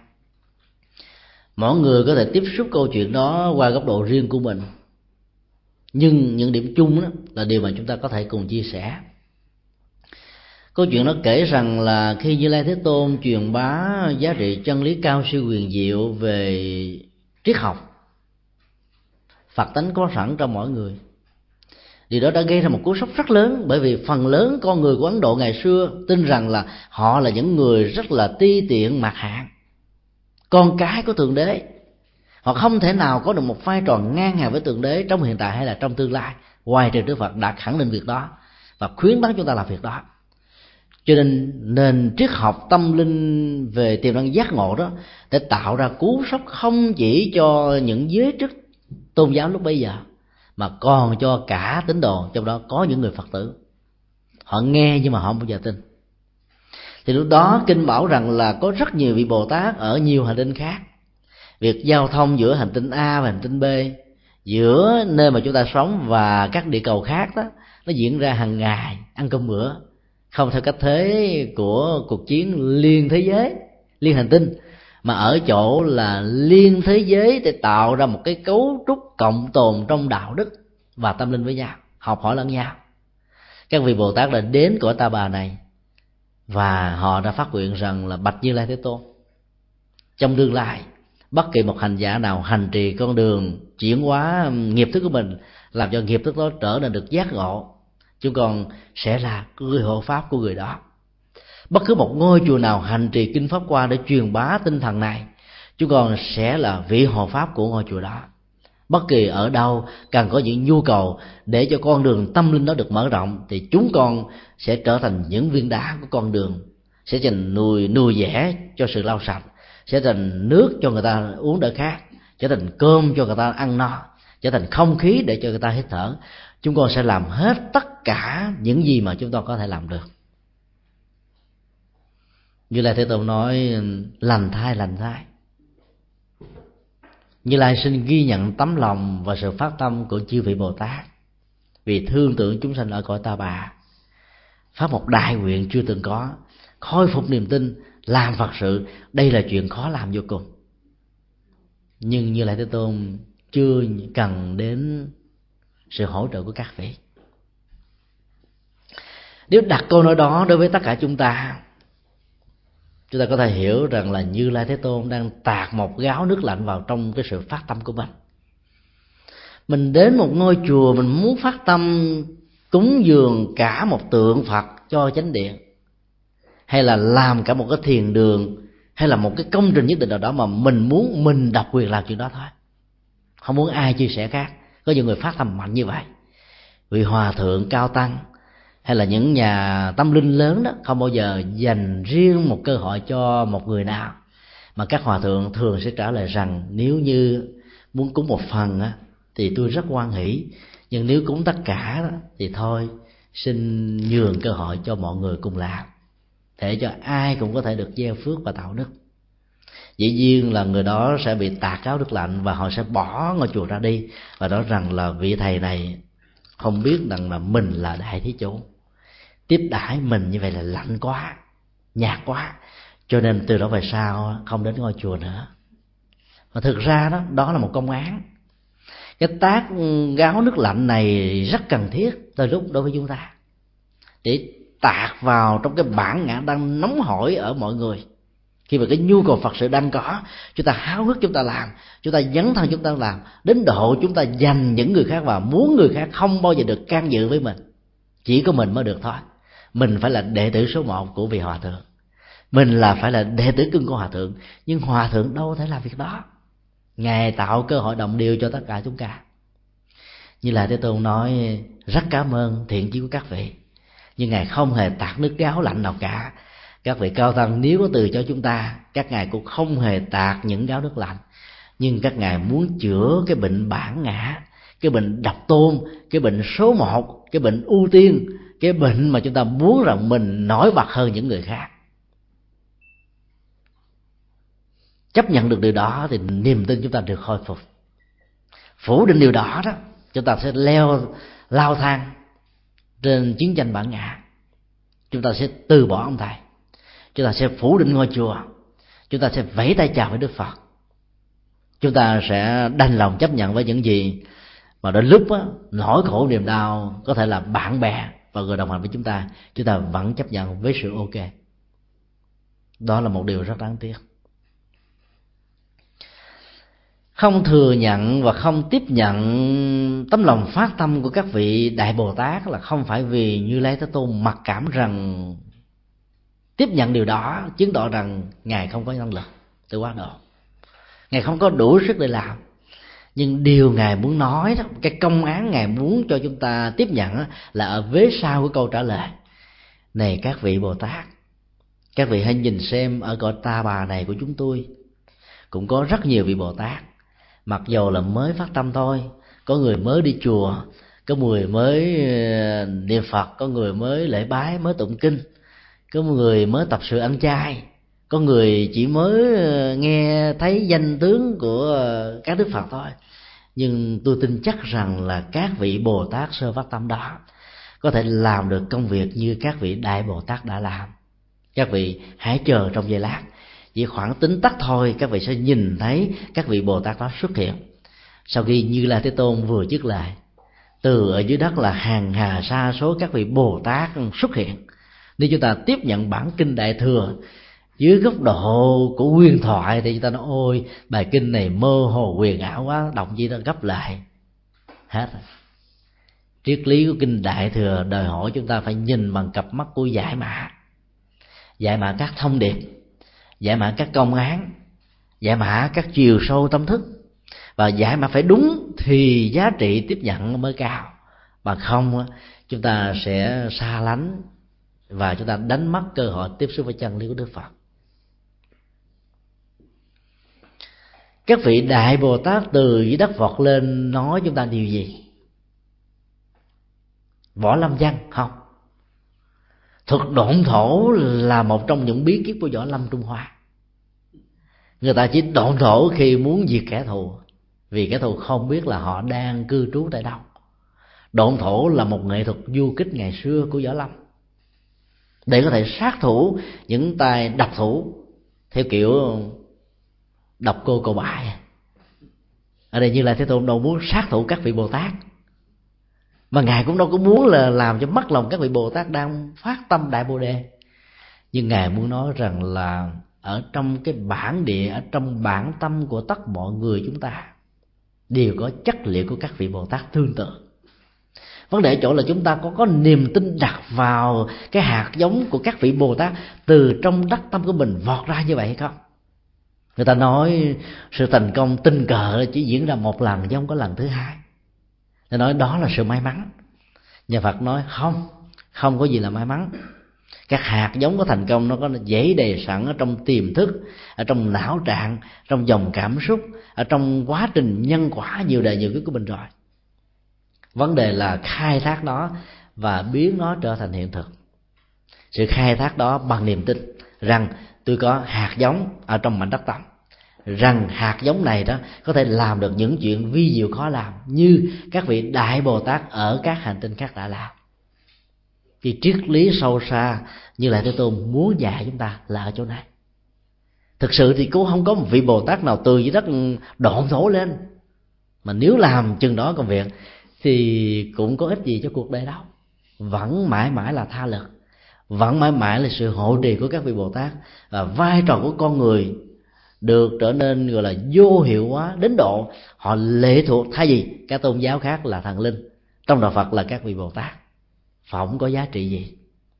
Chắc chắn rằng cái thông điệp của đức phật á, ngoài cái niềm tin tín ngưỡng và cách lý giải thông thường đó ra chúng ta cần phải có một cái hiểu lớn hơn là mảnh đất quả địa cầu này là trái tâm của chúng ta trái tâm của tuệ giác trái tâm của từ bi trái tâm của những hạt giống cái tâm của tất cả sự thành tựu. Và vị bồ tát đó đó được hiểu là ý thức về sự giác ngộ. Bồ tát có nghĩa là giác hữu tình. Người đang trên con đường giác ngộ. Và những hạt giống các vị bồ tát này vọt lên chúng ta không phải là chỉ một. Nếu niềm tin chúng ta biết cách khôi phục, nó sẽ hai, ba và đến n lần, có nghĩa là vô số các vị bồ tát tương tự sẽ có mặt ở trong con đường hành trì của chúng ta một ý nghĩa khác nữa chúng ta có thể lý giải từ câu chuyện triết lý đó là sự tự lực. Nền kinh tế tự lực, giá trị tự lực mới là tất cả của sự giải quyết vấn đề. Khi chúng ta tiếp nhận sự viện trợ của một quốc gia, cường quốc nào đó, chúng ta có thể dễ dàng phát triển quốc gia của mình lên trong vòng 10 năm 20 năm chuyện viện trợ là chuyện dễ dàng phát triển, nhưng sau viện trợ đó là cái gì? Sự lệ thuộc. Lệ thuộc về chính trị, lệ thuộc về kinh tế, lệ thuộc về văn hóa, lệ thuộc tất cả. Sự nỗ lực tự thân có thể chậm hơn, nhưng nó là một con đường rất bền. Nếu đặt cái câu chuyện này vào trong sự phát triển kinh tế bền vững đó, chúng ta có thể nói nhà phật đặt nền kinh tế trên sự tự túc con đường dài lâu mà bền chắc. Còn nhận viện trợ nó, mãi mãi là lệ thuộc, mà lệ thuộc văn hóa là chúng ta mất hết giá trị của một dân tộc. Các nước đang phát triển, các nước thế giới thứ ba, thường rơi vào con đường lệ thuộc đó ở các cường quốc khác nhau. Sự khủng hoảng về kinh tế, sự khủng hoảng về chính trị, sự khủng hoảng về văn hóa là một bài học rất thích đáng, chẳng hạn như đất nước thái lan và đài loan trong mấy năm qua. Cho nên phát triển một quốc gia phát triển một cộng đồng từ nền kinh tế tự túc đó, là con đường bền mà chúng ta có thể tin tưởng được. Tương tự trên con đường tu tập đó, nếu chúng ta đặt ra trên nền tảng của tự túc tự nương tự phát triển tự phấn đấu từ những gì mà mình có đó có thể chậm có thể lâu. Lòng từ bi của chư phật là những gì không thể không có. Nhưng, chúng ta phải nghĩ rằng vai trò và chức năng là chất xúc tác. Để cho những gì mà vốn có rồi được phát triển một cách nhanh hơn, chúng ta phải trở thành những người con tự lực. Thì chắc chắn rằng mẹ cho chúng ta đỡ buồn, đỡ rầu, đỡ lo. Chứ một đứa con mà nương tựa vào người mẹ, người cha 18 năm là quá nhiều rồi mà nếu nương tựa cả cuộc đời thì lòng từ bi của mẹ và cha đâu có bỏ. Nhưng mà bản chất và giá trị đời sống của người nương tựa đó chắc chắn rằng sẽ thấp, sẽ yếu. Lòng từ bi của chư Phật cũng như vậy. Chúng ta có thể nương tựa các ngài từ đời này kiếp khác không sao hết á. Nếu chúng ta tự lực, phát huy được cái tiềm năng vốn có, thì chắc chắn rằng là các ngài sẽ phải nhẹ lo, để lo cho các chúng sanh mới bắt đầu phát tâm hơn chúng ta phải nhường cơ hội đó cho những người mới bắt đầu. Còn nếu chúng ta dành hết á, thì những người kia sẽ không có hội để làm gì cả. Cho nên nếu như vị hòa thượng có ứng xử với chúng ta như vậy các vị cao tăng có ứng xử với chúng ta như vậy thì chúng ta đừng có trách rằng là hồi ngày đầu tiên tôi mới đến chùa hòa thượng chủ trì niềm nở với tôi quá mà tại sao bây giờ hình như là tôi hơi xa cơ thất thế chút xíu? Rồi thấy hòa thượng lơ lỏng không có tiếp đón mình đồng hậu nghĩ như vậy là nghĩ quan cho các vị trụ trì. Chúng ta phải nghĩ rằng là chúng ta tạo cơ hội, cúng dường cơ hội cho những người mới bắt đầu phát tâm đến chùa. Thì cái thời gian chia sẻ, giảng dạy, giáo lý cho những người đó nhiều hơn. Còn mình đi chùa nhiều chút năm rồi, đường đi, nước bước, phương pháp hành trì, pháp môn tu tập mình đã rành hết rồi. Cho nên có quan tâm, không quan tâm với mình, không sao cả. Người cha, người mẹ thường thương những đứa con, hư nhiều hơn là đứa con đứng đắn. Nếu như chúng ta có tánh canh đầy chút xíu, nói là, tôi làm suốt cả cuộc đời mà bà không chịu thương tôi, bà thương cái thằng đó, tối ngày đi chơi cờ bạc không? Nếu những người cờ bạc đó mà không có tình thương rót vào, sẽ thành quỷ sứ, nguy hiểm lắm, cuộc đời này sẽ tan thương hết. Cho nên tình thương phải được tưới vào những người chưa được hoàn tất, những người mới bắt đầu. Chúng ta dành cơ hội cho những người khác. Cho nên bằng cách nhìn đó đó bất cứ một tình huống nào, ở bất cứ một nơi nào, lòng tin về tam bảo, về chánh pháp, về đức phật, về những vị xuất gia không bao giờ bị tổn thất ở chúng ta. Bất cứ một cách thế nào, chúng ta cũng có cách lý giải tích cực để chúng ta thẳng tiến trên con đường. Vì sự tổn thất niềm tin đó mang lại sự tổn thất lệ lạc cho bản thân mình chứ không cho ai cả. Chúng ta phải đặt nặng vai trò an lạc hạnh phúc của mình lên cho nên phải lý giải như thế nào đó cho có lợi nhìn và nhận định vấn đề như thế nào đó để giá trị lệ lạc và niềm tin của mình luôn luôn đẩy mình tới phía trước chứ không bao giờ dừng lại. Là lúc chúng ta phải hình dung như thế này, con đường dài tới phía trước á, nó có rất nhiều cam go và thử thách. Nếu như lùi lại về sau thì nó là một vực thẳm phía trước là một vết đá chót vót trong vót cao. Đứng tại chỗ cơn gió lốc thổi qua một cái là chúng ta rớt vào vực sâu. Bò lên một cái ờ, vực đá thâm láng trơn và cao vót như vậy, chưa chắc gì chúng ta đã thành công. Nhưng chúng ta buộc phải leo. Bởi vì cơ hội của cái leo có thể giúp cho mình đạt được. Còn nếu như mình không chịu leo thì mình sẽ ờ, bế tắc và không có đường thoát cho nên trong bất kỳ một tình huống nào, sự nỗ lực đi đến là một trong những yêu cầu để khôi phục lại niềm tin. Và nhất là niềm tin khi mà đã mất. Thông qua một ngôi chùa, thông qua một vị hướng dẫn, thông qua một pháp môn, thông qua một con đường đừng bao giờ để cho nó rơi vào tình huống đó. Vì người tổn thất và nạn nhân chính là chúng ta.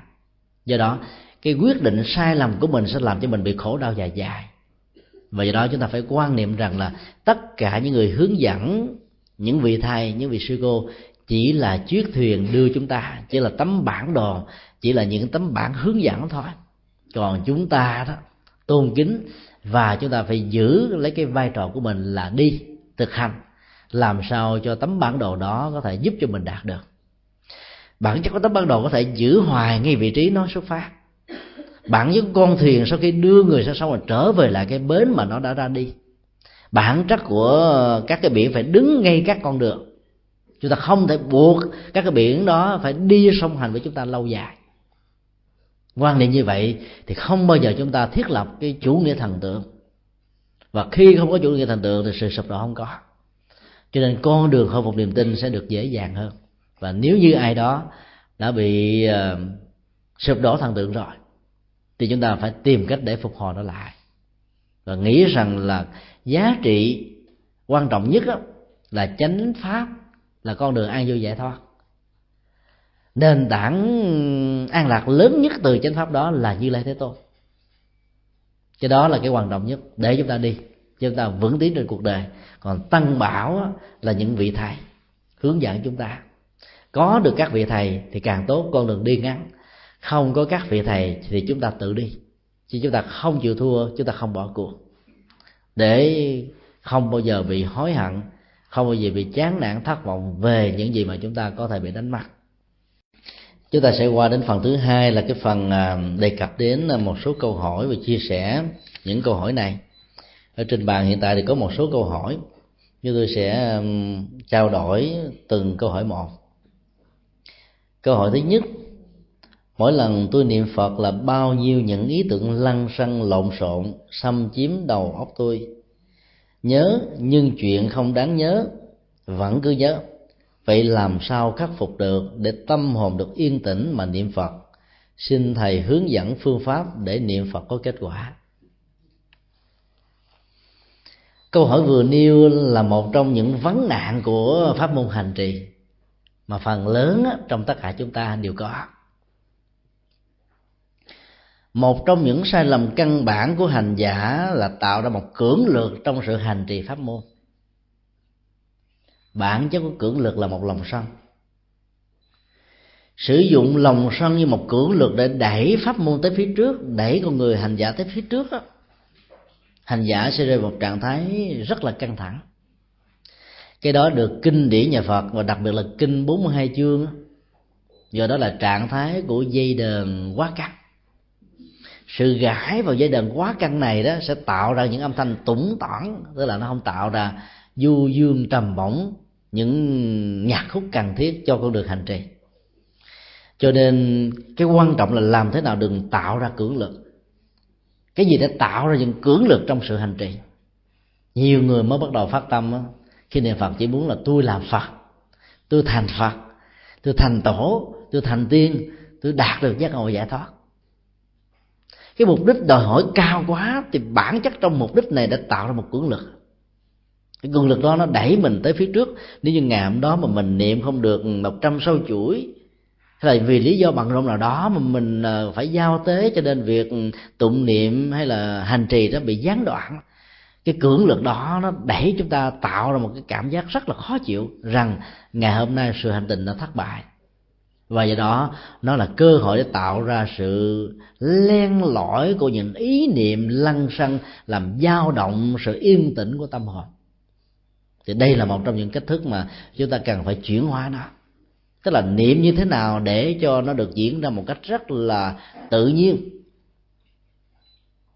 Phương pháp mà niệm phật bằng cách là điếm số đó, lúc đầu là một năng lực rất tốt nhưng bám sai phương pháp thì có thể tạo ra cưỡng lực, khống chế trong sự hành trì. Người ta cứ phải à, tập trung. Điếm làm sao cho không quên. Lần hết một trăm lẻ tám hạt rồi dùng cây bút quẹt vào trong một lá sen, trong cái cuốn niệm phật công cứ. Và mong đợi rằng là khi mà tất cả hàng vạn biến niệm phật đã được xong rồi thông qua sự công cứu của niệm phật này, chư phật sẽ chứng minh gia hộ thì sự căng thẳng trong sự điếm và nhớ đó, nó làm chúng ta quên và tâm chúng ta bị lăn xăng bên trong nội tại của sự điếm đó. Chính vì thế là dù có dùng phương pháp là sổ châu niệm phật hay là niệm danh hiệu để mình niệm phật, chúng ta phải để cho trạng thái đó diễn ra một cách nhẹ nhàng, thư thái thôi. Đừng quan trọng con số lượng. Quan trọng làm sao là chúng ta mượn sâu chuỗi và danh hiệu của đức phật a di đà hay là bồ tát quan thế âm hay là đức phật thích ca, để cho tâm phan duyên, vọng động của chúng ta nó không lăn sang ra bên ngoài, và chúng ta chuyển hóa nó ở mức độ đó, nó phục vụ cho sự tu tập an vui hạnh phúc của mình là chúng ta thành công.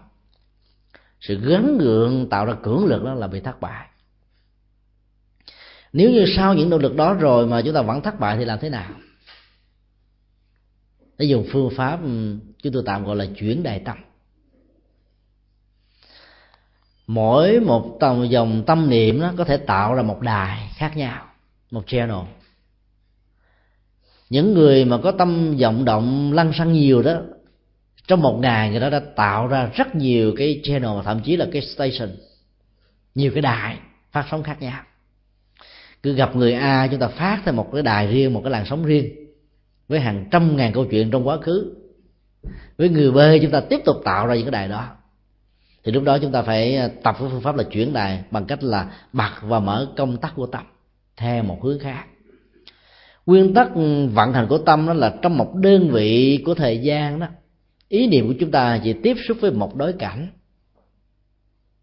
Nhưng mà do vì đối cảnh nó diễn ra nhanh quá và cái thời gian nó nhanh quá, đến độ tạo ra một ảo giác rằng trong một giây phút chúng ta có thể là tiếp xúc với hàng trăm ngàn đối tượng khác nhau thì bản chất của nó là chỉ một mà thôi, giống như vòng tròn với mặt phẳng. Chỉ tiếp xúc nhau tạo ra một hình vuông ở một điểm duy nhất, trong một khoảnh khắc duy nhất mà thôi, chứ không có hai cái. Thì tâm cũng vậy. Phương pháp mà chuyển đề tâm của nhà Phật dạy là chúng ta thay thế nó bằng một đối tượng khác. Chẳng hạn như khi mà tâm chúng ta lăn xăng, chúng ta vọng niệm. Thì lúc đó đó, chúng ta có thể làm thế nào đó để cho thân và tâm của hành giả, tức là bản thân mình được như nhất sự loạn động nó được diễn ra ở chỗ là chúng ta phân hóa thân và tâm ra làm hai khối. Đang ngồi niệm chuỗi như thế này tay thì lần trần hạt, còn mắt thì nhìn vào hạt chuỗi. Nhưng mà cái tâm thì để vào chuyện rồi, bữa nay không biết đứa cháu đi về nhà nó có cơm ăn hay không. Má nó mấy giờ mới về tới nhà? Ba nó bữa nay bị ờ, nhập bệnh viện rồi, trời tôi lo quá trời quá đất cái niệm phật như thế này mà tâm để chỗ khác thôi. Thì cái trường hợp đó người ta gọi là thân và tâm không như nhất bất cứ lúc nào mà thân và tâm bị tách rời như vậy là sự lăn xăng nó sẽ len lỏi vào. Lăng xăng là những anh chàng du kích, còn hơn cả bin laden nữa. Ảnh có thể phục kích bất cứ lúc nào khi chúng ta có một trạng thái là để tâm vào một đối tượng khác ngoài danh hiệu và hơi thở với sự hỗ trợ của viên AK của viên hạt chuỗi này nè. Đây là một cái tràng đạn AK mình phải hiểu như vậy. Chức năng của nó là để tiêu diệt các tên giặc phiền não những tên lăng xăng. Mà muốn tiêu diệt những tên lăng xăng đó thì bây giờ mình phải nghĩ như thế này. Bây giờ tập trung con mắt, nhìn vào từng hạt chuỗi. Cứ mỗi tay làm một viên chuỗi như thế này. Chúng ta phải để ý thức có mặt với hạt chuỗi đang được lăn hơi thể ra và vào thật sâu, thật nhẹ nhàng để xóa đi cái sự ức chế của cảm xúc và ý niệm, để không tạo ra những cưỡng lực và sự khống chế của lòng sân thì trạng thái nhẹ nhàng sẽ được diễn ra còn mọi việc gia đình làm, ăn, buôn, bán, nhà cửa, chuyện nỡ năng cũng phải quên hết. Chỉ nhớ một cái gì trong đó thì tâm lăng xăng là xuất hiện thôi à. cho nên đây là người bạn đồng hành của các hành giả. Người bạn đồng hành này giúp chúng ta phải nhớ lại là đặt cái tâm ở hạt chuỗi này, chứ phải nằm ở sự điếm. Cái tâm nằm ở hạt chuỗi để cho tâm nó không có cơ hội nghĩ đến chuyện lăng xăng. Ngày nay không biết ăn cơm gì ngày mai đi chợ sao, tủ lạnh hơi bị dơ rồi phải rửa quần áo, phải bỏ ở chỗ nào đó, vân vân. Tất cả những ý niệm đó là tạo sự lăng xăng. Bất cứ một ý niệm nào diễn ra trong lúc mà hành giả đang hành trì đều gọi là ý niệm lăng xăng. Cho nên phải à, chuyển tâm về một mối thì lúc đó sự lăng xăng sẽ hết à. Mà nó lại không tạo ra những cưỡng lực. Chứ lúc đó nếu chúng ta nêu ra một quyết tâm như vậy, tôi phải tập trung. Nếu không tập trung, tôi sẽ đập sư chỗ này à à lúc đó thì chắc chắn rằng chúng ta khó tu được lắm. Có nhiều người niêu có tâm quá cho nên họ trở nên cao có khó chịu lắm. Có một bà lão uh, tụng kinh niệm phật ăn chay trường. Tánh nóng của bà không bỏ. Một phật tử trẻ khác nó thấy bà nóng quá ờ, muốn ờ, cho bà bớt nóng cho nên chờ ngay lúc bà tụng kinh á cái bấm chuông. Bà nghe tiếng chuông mình và xoay mặt ra bà là hét lớn rồi mày bảy mày không biết điều gì hết trơn. Tao đang tâm sự với phật. Mày muốn gì đó lát nữa hãy gọi điện thoại cho tao sao? Cốc cốc cốc nam mô di đà phật nam mô di đà phật nam mô di đà phật. Cậu ta tiếp tục bấm thêm hồi chương thứ hai giả giờ như không nghe. Mày điếc hả mày? Tao bấm chuông người ta ta, la gì đâu mà còn bấm chuông nữa. Chờ tao chút xíu. Cốc cốc cốc niệm phật tiếp. Anh ta bấm chuông lần thứ ba lần thứ tư. Bà ta tức quá chạy ra mở cửa ra. Mày muốn gì? Hôm nay tặng cha á không ăn chay, không niệm phật là chết chứ tao à. Cái tâm lăng xăng con người nó diễn ra vi tế lắm. Bình thường khi không có gì khiêu khích nó đó, nó có thể nằm yên một chỗ như không có chuyện gì đã xảy ra. Một ấn tượng thông qua một âm thanh, thông qua một giọng nói, thông qua một cử chỉ, thông qua một điệu bộ, hay là thông qua những cái biểu đạt của ngôn ngữ tay chân thôi nó tạo ra những ờ, cách thức lý giải thông qua ngôn ngữ mà con người trong nền văn hóa đó có thể hiểu lẫn nhau, làm cho người đó bắt đầu phát sinh ra những cảm giác cao có mà mình đè nén bên trong mình, tưởng rằng mình đã được chuyển hóa nó. Trên thực tế, nó như là đám cỏ xanh đang bị tảng đá đè lên thôi. Do sức nóng của đá và nắng, cỏ này tạm thời như là chết nhưng chỉ cần một trận mưa thôi, nó sẽ bộc phát mạnh gấp nhiều lần khi, trước khi chúng ta khống chế nó. Cho nên cái năng lực của lòng sân, của lòng si và sự thiếu tập trung đó, cần phải được chuyển hóa nó bằng sự tập trung. Làm thế nào cho thân và tâm như nhất ở một điểm thì bỗng dưng là mọi thứ nó diễn ra như không có diễn ra với mình. Khi tất cả chúng ta đang ngồi trong giảng đường của chùa pháp hoa nam úc xung quanh chúng ta vẫn đang có tiếng dế, tiếng nhái, tiếng này nọ, tiếng người nói, tiếng xe chạy vân vân. Nhưng mà sự tập trung cao độ trong sự chia sẻ pháp thoại nó làm cho chúng ta vô hiệu hóa những gì đang diễn qua xung quanh mình. Chuyện đó là chuyện chắc chắn có thể xảy ra, nếu như chúng ta đang tập trung. Như vậy là sự tập trung thân và tâm vào một mối đó, thì tất cả mọi hiện hữu xung quanh có như là không có chuyển hóa sự lăng thân bằng cách thức đó, tập trung vào một chỗ. Đây là danh hiệu phật, đây là hạt chuỗi, đây là hơi thở ra vào thật sâu, đây là sự sống, đây là an lạc, đây là hạnh phúc. Thì tất cả mọi hiểu còn lại đó trở nên vô hiệu quả. Làm thế nào để cho sự chuyển hóa nó diễn ra một cách nhẹ nhàng, đừng có cưỡng bức, thì lúc đó chúng ta sẽ thành công. Câu hỏi thứ hai tôi thắc mắc rằng giữa thế giới tâm linh con người và những cảnh giới quyền bí có liên hệ gì hay không?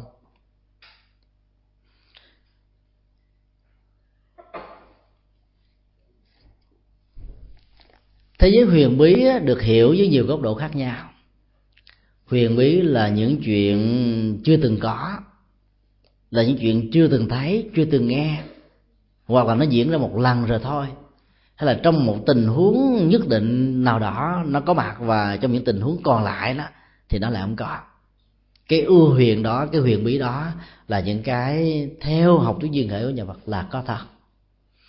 Nhưng để so sánh bản chất của thế giới tâm linh với cái huyền bí đó, có thể chúng ta đặt nó ra theo hai góc độ. Tâm linh là một cái huyền bí, và tâm linh nó tạo ra sự huyền bí, và tâm linh được đẳng thức hóa với sự huyền bí trong tình huống tâm linh tạo cơ sở đó, sự huyền bí đó, nó thường gắn liền với quá trình hành trì của hành giả. Có nhiều người đôi lúc chúng ta không tin, nhưng mà qua quá trình hành trì đó, họ đã chuyển hóa được bản thân họ. Nhiều hòa thượng không hề có một văn bằng, không hề đến trường lớp học một ngày nào. Nhờ kinh điển nhà phật, nhờ pháp môn hành trì, nhờ con đường tu tập, mà các ngài giảng kinh thuyết pháp tới đâu là lệ lạc tới đó. Nói cái gì thì mang lại hạnh phúc cho cuộc đời tới đó. Cái đó có thể được nói là tâm là nền tảng của sự mầu nhiệm diễn qua, thông qua quá trình tu tập trên cơ sở những pháp môn mà đức phật đã dạy. Còn nếu chúng ta đẳng thức hóa tâm như là bản chất của sự huyền bí, chúng ta có thể rơi vào trình thẳng mê tín chúng ta có thể niệm danh hiệu của đức phật trong những lúc mà quy biến nhất sự mầu nhiệm đã diễn ra. Chúng ta nghĩ rằng là sự mầu nhiệm đó là do cái tâm trí thành. Có cầu, có ứng, có giao, có cảm, có chí thành, có kết quả. Rồi chúng ta đồn đại với nhau về cái gì mà chúng ta đã đạt được từ cõi quyền bí của cái tâm. Điều đó về phương diện nhân quả không có gì là sai nhưng cách thức lý giải về sự quyền bí đó có thể tạo ra sự mê tín và có thể tạo ra sự khoa học. Theo nhân quả của nhà phật đó, nếu như những hạt giống mà chúng ta gieo trồng chưa có đủ đó dầu cho chúng ta có cầu nguyện mong mỏi chừng nào đi nữa nó cũng không bao giờ diễn ra. Một vị thiền sư của phật giáo việt nam đã từng nói là mộc trung nguyên hữu quả.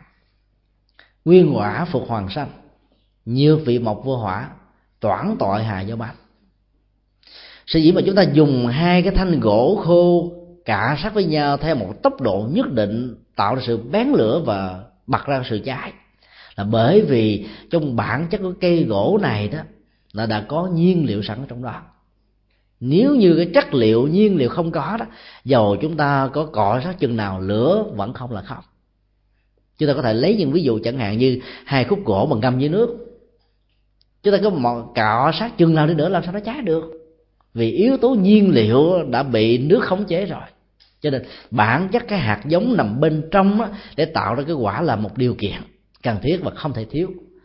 Và sự ưu huyền của cái tâm trong trường hợp này giàu được đẳng thức hóa dưới góc độ của tôn giáo và quyền học tôn giáo thì chẳng qua cũng chỉ là yếu tố để hình thành ra những cái đã có sẵn nhân có sẵn để tạo ra một cái quả cần thiết cho nên lý giải của nhà phật không bao giờ bảo rằng là cái tâm huyền gì đó có thể tạo ra mọi thứ trên cuộc đời. Mà hạt giống nhân quả đó là tạo ra những cái chúng ta cần thiết.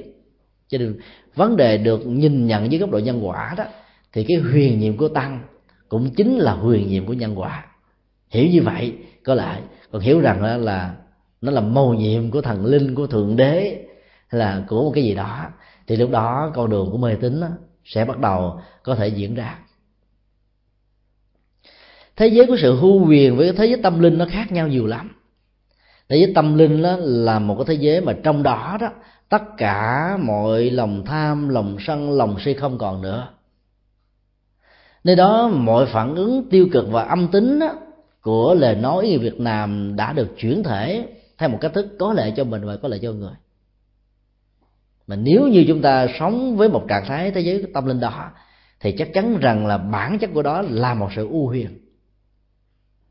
Ai sống trong trạng thái đó sẽ thấy được giá trị lệ lạc của nó.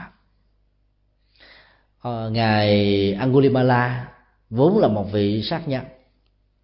Nhưng sau khi giác ngộ được đạo lý của nhà Phật ông đã tu tập rất nhiều cải thiện rất nhiều hành động thiện rất nhiều. Mà nhờ đó đó tất cả những nghiệp lẽ ra đó máu đền máu răng đền răng cái sự giết chết gần 100 người 99 người của ông sẽ có thể mang lại 99 lần chết từ những gia đình đã mất đi một người cha, một người anh, một người chị, một người chồng. Nhưng nhờ công phu của sự tu tập, ngài không bị giết mà chỉ bị ném đá, chỉ bị ném trứng thúi, cà chua, chửi bới, đánh đập, là hết. Đó là sự quyền nhiệm của thế giới tâm linh thông qua quá trình của sự tu tập. Và cái đó là chúng ta có thể làm được ai có thể làm, người đó có thể có thành công. Rất nhiều người trong chúng ta đã thành công từ từ việc làm đó. Cho nên nên tin tưởng và làm thì chúng ta sẽ có kết quả. Câu hỏi kế tiếp là, triết học phật giáo có ảnh hưởng với đời sống chúng ta như thế nào? Phải vận dụng tính triết học như thế nào cho thích hợp với cuộc sống hiện nay?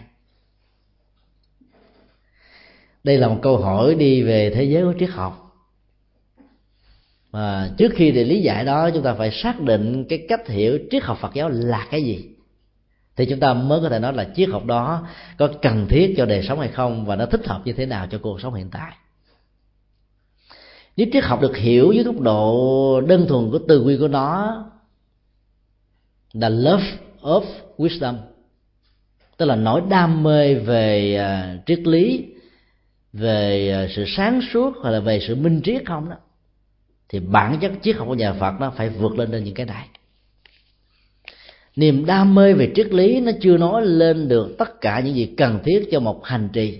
Chính vì thế mà khi các nhà ấn độ học phương tây tạo ra cái từ đầu tiên cho phật giáo họ đã bị thất bại.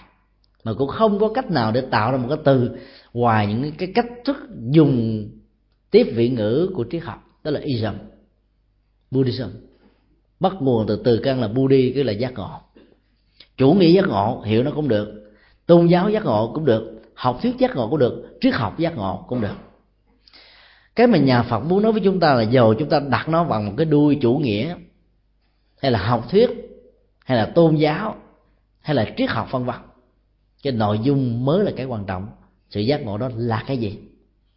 Giác ngộ đó chắc chắn là khác với giác ngộ con đường chân lý của các tôn giáo, các chủ nghĩa giác ngộ đó phải là sự khởi đi của tâm. Mà cái tâm này là cái tâm nó vượt lên trên nhị nguyên, vượt lên trên đối đãi, vượt lên trên tất cả mọi ứng xử sai lầm và cực đoan của con người. Nó là kết quả của sự tu học chứ không phải là kết quả của sự giáo dục và kiến thức. Cho nên nếu chúng ta hiểu nếu triết phật là một nền tảng triết học, và triết học đó là triết học phủ định thần linh, phủ định thượng đế, phủ định tha lực đề cao vai trò tự lực của bản thân, chuyển hóa các cảm xúc tiêu cực, vân vân, thì chắc chắn rằng là triết học đó là một nhu cầu của cuộc sống. Nó chẳng những là có ảnh hưởng với đời sống hàng ngày, mà nó phải là một tiêu chí để vĩnh viễn chúng ta phải thích ứng với nó. Nếu chúng ta không thích ứng với nó thì chúng ta bỏ đi một đời sống, một sự hành trì. Chính vì thế mà các tổ trung hoa từ ngàn xưa đó, không thích dùng phật giáo như một triết học, mà nói phật giáo như là đạo học. Tại vì đạo là con đường. Học là một học thuyết. Học thuyết đi về con đường của giác ngộ. Học thuyết đi về con đường của giải thoát. Học thuyết đi về con đường của hạnh phúc. Con đường đó là con đường của sự hành trì. Nói đến con đường là nói đến con đường sự hành trì. Cho đó nói đến triết học là nói đến lý luận. Giá trị của cái học là nằm ở tính logic của ngôn ngữ và lý luận. Do đó, những cái rất là có logic nhưng chưa chắc là có chân lý và ngược lại, những cái rất là chân lý nhưng chưa chắc là trong đó có một tính logic nào. Hay nói cách khác là, chân lý vượt lên trên giá trị hạn cuộc của logic và ngôn ngữ mà con người có thể sử dụng như một công cụ để thuyết phục người nghe về giá trị chân lý của mình. Cho nên nếu chúng ta hiểu triết học là hệ thống logic của ngôn ngữ thông qua các học thuyết, thì đạo phật không phải là một nền tảng triết học như vậy do đó, nó phải là một triết học của sự hành trì. Trong đó, đối tượng của sự chuyển hóa là lòng tham, lòng sân, lòng si, để biến con người vô minh trở thành con người ăn vui và hạnh phúc. Ai cũng cần đến sự chuyển hóa đó hết. Hiểu đạo phật như thế đó, thì chắc chắn rằng tính triết học của đạo phật sẽ thích hợp với đời sống của chúng ta không chỉ hiện nay, mà còn vĩnh viễn và những kiếp lâu xa nữa.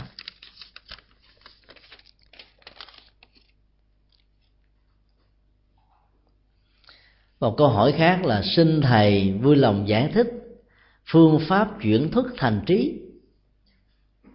Đây là pháp môn hành trì lớn quá. Trong vài ba phút thì chúng ta khó có thể uh, trình bày hết được lắm.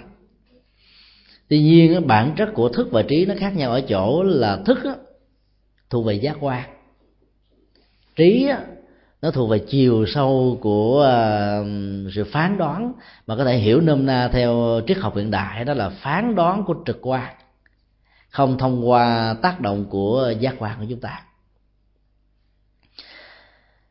Phán đoán của trực quan là một loại phán đoán mà khi mà ở đó đó yếu tố của ý thức nhị nguyên chưa được áp đặt chưa được tác động chưa được hỗ trợ chúng ta có thể nhìn vào một vấn đề mà chúng ta sẽ hiểu rất là rõ. Vấn đề đó nhân và quả ra làm sao? Diễn đó như thế nào?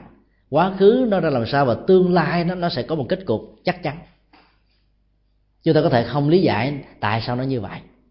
Nhưng chúng ta nhìn và thấy rất rõ rằng nó phải như vậy là như vậy thôi. Lậu tận minh của như lai thế tôn là một loại thức đã được chuyển thành trí. Nếu như nó là thức thì chúng ta có thể nhìn cảm tính thông qua giá trị chân lý của quy nạp. Dựa vào kết quả của nhiều người có kết quả giống nhau. Chúng ta đưa ra một chân lý mặt ước mà sau này nó các ngành bói toán đã sử dụng nó như là một cái ờ, sở trường nhưng đức phật đã không sử dụng cái đó. Ngài nhìn thấy rất là rõ, dòng cảm xúc của ngài đã được chuyển hóa rất rõ và sự chuyển hóa đó nó thể hiện ra lời nói, ý nghĩa việc làm, tư thế, nụ cười, niềm vui, động tác đi đứng nằm ngồi. Chúng ta có thể nhìn và quan sát một người nào đó và chúng ta biết được rằng là người đó đang ở mức độ tâm linh chừng đâu. Dĩ nhiên, người đó có thể dùng cái phương pháp ngoại giao để đánh lừa chúng ta trước mặt quần chúng rằng cái nụ cười của họ đó cho phép chúng ta hiểu được rằng họ đang rất vui. Nhưng trên thực tế, trong cái nụ cười hơi méo chút xíu, chúng ta biết là nó chứa đầy rất nhiều mũi tên, vắt nhiều con dao của nỗi khổ niềm đau bên trong. Chỉ cần nhìn bằng trực quan là chúng ta có thể biết được điều đó. Còn nhìn bằng con mắt của nhục nhãn và nhất là cận thị với chúng tôi là nhìn thấy cười teo tét tưởng là từ gấp đôi nữa. Cho nên mình cường điệu lên hạnh phúc của họ gấp ba nhìn bằng thức là bị sai lầm. Nhìn bằng thức là nhìn bằng con mắt nghe bằng lỗ tai ngửi bằng lỗ mũi à, tiếp xúc bằng thân thể và cảm nhận bằng ý tưởng. Cái đó là hoạt dụng nhận thức của của giác quan. Cái đó nó là kẻ thù của chân lý. Kiến văn tiểu lục đó đã đưa cái ngành lịch sử học và văn học đề cao như là giá trị chân lý để tìm kiếm về bối cảnh văn hóa lịch sử của một thời đại nhưng mà đối với phật giáo đó, kiến văn tiểu lục đôi lúc trở thành kẻ thù của chân lý. Bởi vì những điều chúng ta thấy, những điều chúng ta nghe và sự thật của nó là lúc nó có một khoảng cách mà càng suy luận nhiều chừng nào thì khoảng cách đó nó càng lớn chừng đó. Thấy chưa chắc là đúng. Huống hồ là chỉ có nghe. Chứ tôi có làm một bài thơ bốn câu chứ tiếu cho vui. Tin một nửa điều thấy nghi tất cả đều nghe. Đừng dễ bay như giấy màn thế. Tờ giấy á, thấy như vậy chứ chỉ cần thổi chút xíu rồi bay liền à.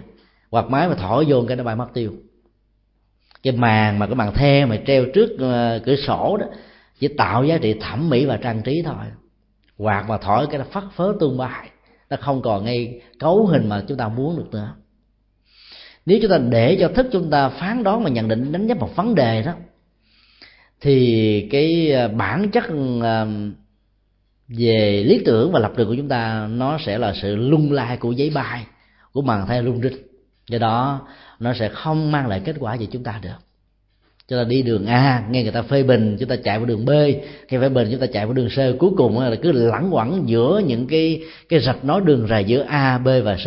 Chúng ta sẽ đi trên một vòng luân hồi không đi tới đâu cả. Cái lập trường ở chỗ là chúng ta có được trí. Và cái trí đó nó giúp cho mình phán đoán một cách rất là chính xác.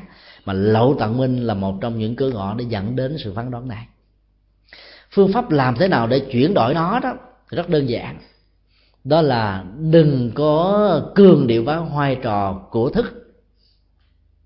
Thì chúng ta sẽ có trí được một phần à. Tu tập ờ, làm thế nào để tách rời ờ, thức ra khỏi trí là một quá trình lâu lắm.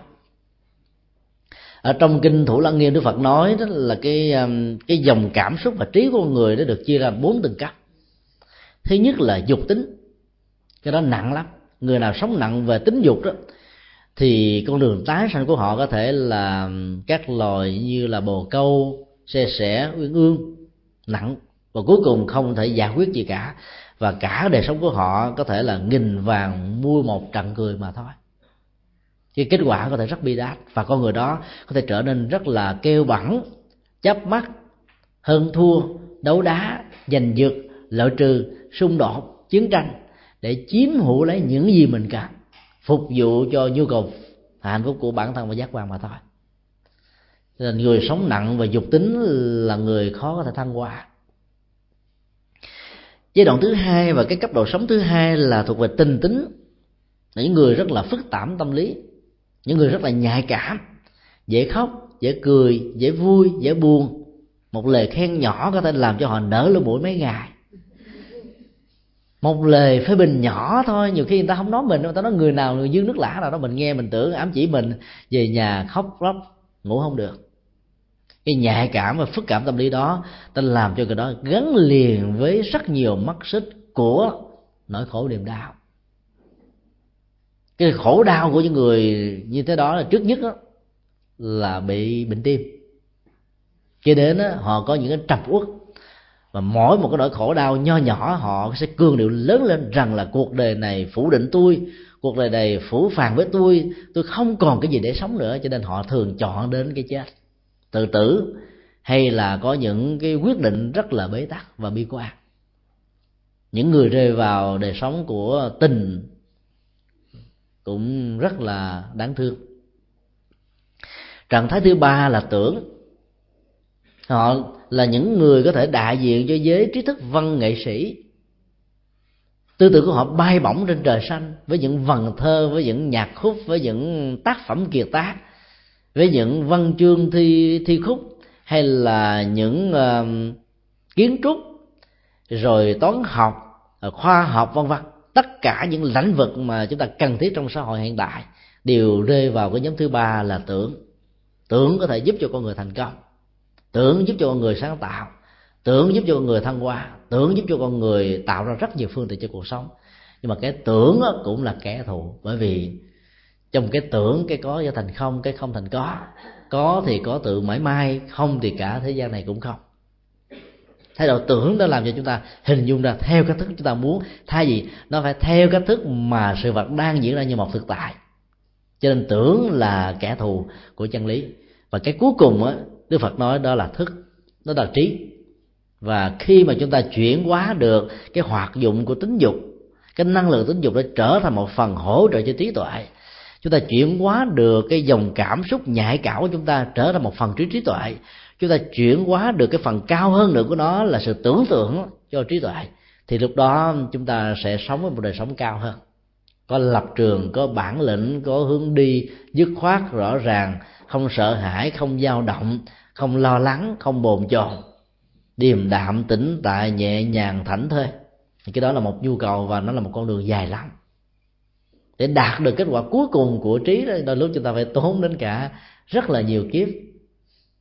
Tu hoài tu hoài mà vẫn chưa được. Và muốn như vậy thì phải giảm bớt dục tính, giảm bớt ờ, tình tính, giảm bớt tưởng tính, thì cái phần trí nó sẽ xuất hiện thiền trong trung hoa thường lý giải đó, bản chất của trí tuệ đó, không phải là cái nó được cấu thành. Bởi vì cái gì được cấu thành, cái đó sẽ bị hoại diệt. Cho nên nó vốn sẵn có. Vấn đề ở chỗ là hành giả làm thế nào để vô hiệu hóa các hoạt động của tưởng, của tình và của dục, thì trí nó sẽ bắt đầu có bạn thì các ngài thường đưa ra một ví dụ như thế này. Bầu trời bao la. Ánh sáng của mặt trời là trí tuệ nhưng liệu nó có thể chiếu soi ở trên mặt đất hay không là một vấn đề.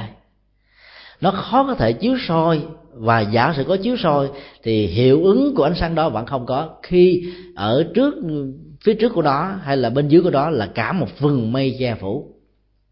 Ánh sáng mặt trời hoàn toàn vô hiệu quả hay là trong tình trạng của nhật quyệt hay là nhật thực quyệt thực, thì tình trạng tương tự cũng diễn ra. Cho nên là làm thế nào để cho ánh sáng mặt trời xuất hiện. Chúng ta có thể tạo ra giống như trung quốc cách đây một tuần lễ. Dùng các lực nhân tạo để tạo ra mưa. Xóa sạch à, tất cả những bụi mù ở à, một số thành phố à, công nghiệp hiện đại ngày nay. Nếu chúng ta có thể có khả năng làm được điều đó, đẩy tất cả những vừng mây của tưởng, của tình, của dục đang phủ trùm bên quanh cái mặt trời trí tuệ của chúng ta, thì mặt trời sẽ xuất hiện thôi thì quá trình tu tập của ờ, thiền tông và của phật giáo nói chung là chuyển hóa, chứ không có chặt đứt cái gì đó, mà chuyển những cái tiêu cực thành cái tích cực. Thì khi quá trình mà chuyển hóa cuối cùng rồi thì cái trí tuệ là cái nó được xuất hiện.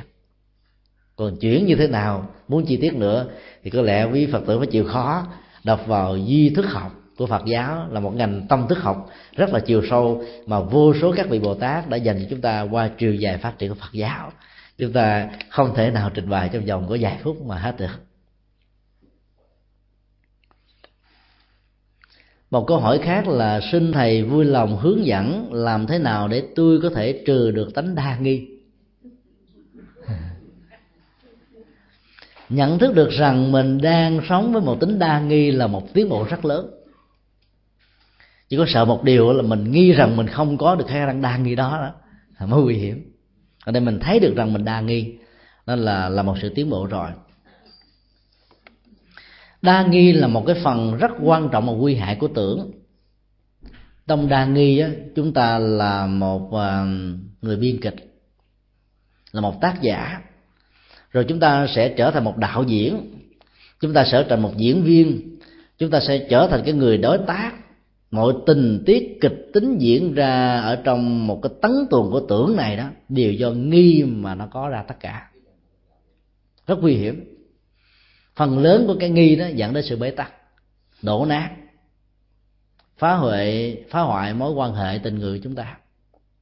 Có lẽ là ai cũng nhớ câu chuyện, lữ bá sa và gia đình đã bị chết quan dưới cái mát và giáo của tào tháo tào tháo và gia đình lữ bá sa là đôi bạn chí thanh sau nhiều năm xa cách và tào tháo bị rượt đuổi, không còn cách nào khác là nhớ lại gia đình lão bá sa và ghé vào để mà tị nạn. Vua ngủ quá, ông ta đánh một giấc dài. Người bạn lữ bá sa này thấy bạn mình à, mặc dù bây giờ trở thành một người à, nguy hại, nhưng vì tin bạn ngày xưa cho nên vẫn cho ông ta ẩn náu. Chiêu đãi bạn bằng cách là đi mua rượu về và dặn người vợ ở nhà là hãy làm cái gì đó để đãi cho người bạn chứ thanh. Bà ta nhìn tới nhìn xuôi trong nhà, gạo cũng hết, nếp cũng không, chuối cũng đã khô cạn rồi, chỉ còn lại mấy con gà nhỏ nhỏ, mấy con heo trong chuồng. Thôi đãi, có gì đãi đó. Và ta ra lệnh cho những gia nhân trong nhà hãy bắt ờ, một số gà và và heo để giết mà đãi cho tào tháo anh ta mới hỏi là, con nào? Thì bà ta nói là, cái con đó đó đó. Thì cái đại từ nhân sinh đó đó đó ở trong chữ hán á, làm cho người ta có thể tưởng rằng là đó đó chính là mình. Tào tháo nghe trong giấc ngơ mũ mơ mơ màng màng mà nghĩ rằng là ai cũng đi hãm hại mình, giết mình, cái lòng hoài nghi đó đã làm cho ông ta nghĩ rằng là gia đình lã ba sa tính giết mình để nạp cho quan triều đình. Thà mình phụ người chứ không để người phụ mình rút gươm ra, giết chết bà ta và giết chết cái người gia nhân đó. Sau khi giết chết xong rồi, anh ta nhìn lẳng quanh trong nhà mới thấy những con gà và con heo, mới hiểu rằng là mình đã giết lầm. Tức là họ đang thảo luận với nhau giết con nào, chứ không phải là giết con tào tháo. Buồn chỉ một giây thôi, sau đó ông ta ra đi. Vừa bước ra và đầu làng thấy lữ bá sa đi về. Lữ bá sa nói là, anh ở lại, tôi đãi anh một chầu rồi hãy đi tình bạn chúng ta chuyện đâu còn có đó. Hãy về nhậu đã. Tào tháo rút ra ra chém một nhát, chết tươi. Vì ông ta nghĩ rằng là nếu không giết lữ bá sa, lữ bá sa về sẽ biết tình trạng vợ của y bị tào tháo giết, báo cho quan huyện và anh ta sẽ sẽ bị chết. Cái nỗi hoài nghi đã làm cho con người ứng xử nhiều cách thức mà chỉ có lợi ích cho bản thân mình, cho bản ngã mình mình bất chấp tất cả những gì còn lại người hoài nghi luôn luôn nghĩ rằng là mình bị thương tổn, mình bị theo dõi, mình bị đặt vấn đề. Cho nên nỗi sợ hãi luôn luôn nó đeo đẳng như là hai sợ à, đường rầy của xe lửa. Lúc nào có nỗi hoài nghi xuất hiện thì lúc đó nỗi sợ hãi sẽ song hành như là một người hộ pháp, như là một người vệ sĩ, như là người bảo hộ. Cho nên sự sợ hãi này sẽ làm cho người hoài nghi đó ứng xử, tạo ra những cách thế mà hoàn toàn bất lợi cho tha nhân như vậy là làm thế nào để chúng ta chuyển hóa lòng hoài nghi đó? Một trong những bài kinh của đức phật dạy đó là kinh um, giải quán nghi hoặc ở trong trung bộ kinh. Đức phật có dạy rằng là muốn trừ được lòng nghi hoặc, thì trước nhất là chúng ta hãy sống một đời sống ờ, đạo đức. Dĩ nhiên cái con đường này nó hơi dài. Nó đời sống đạo đức nó sẽ tạo cho con người một sự bình thản không hề sợ luật pháp, không hề sợ người trả thù, không hề sợ người giết chóc. Cho nên tất cả những hoài nghi liên hệ đến trả thù, giết chóc luật pháp bỗng dưng bị tan biến. Bản chất của đời sống đạo đức sẽ tạo ra con người không có hoài nghi. Đó là cái hướng thứ nhất. Điều thứ hai ngài dạy đó là chúng ta phải phát triển cái ờ, lý trí nhân quả, nhận định đánh giá vấn đề từ một cách rất là khách quan mà thông thường người Việt Nam có cách nhận định rất là chủ quan so với cái người nói ngôn ngữ tiếng Anh.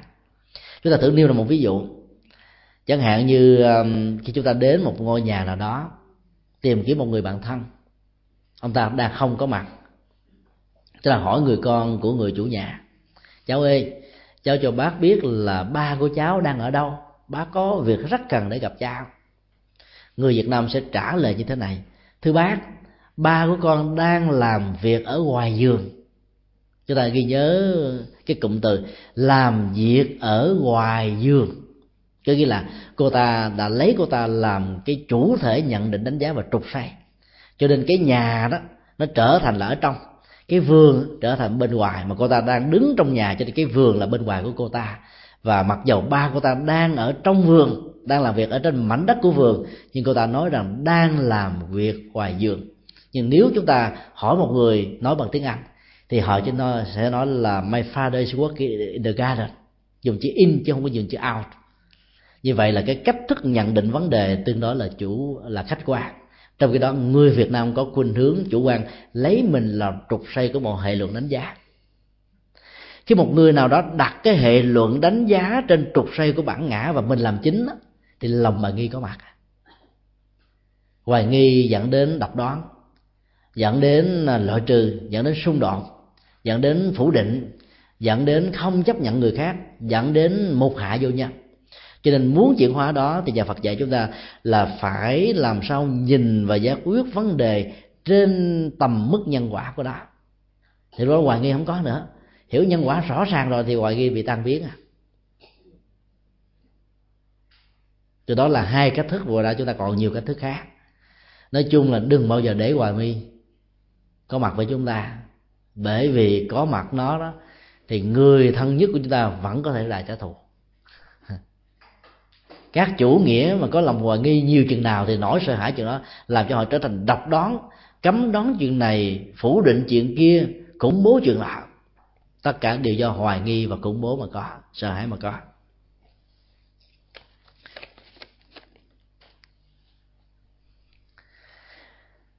Câu hỏi khác, xã hội ngày nay, con người dường như bị áp lực, stress rất nhiều. Xin thầy dạy dùng phương pháp nào để thực hành thư giãn?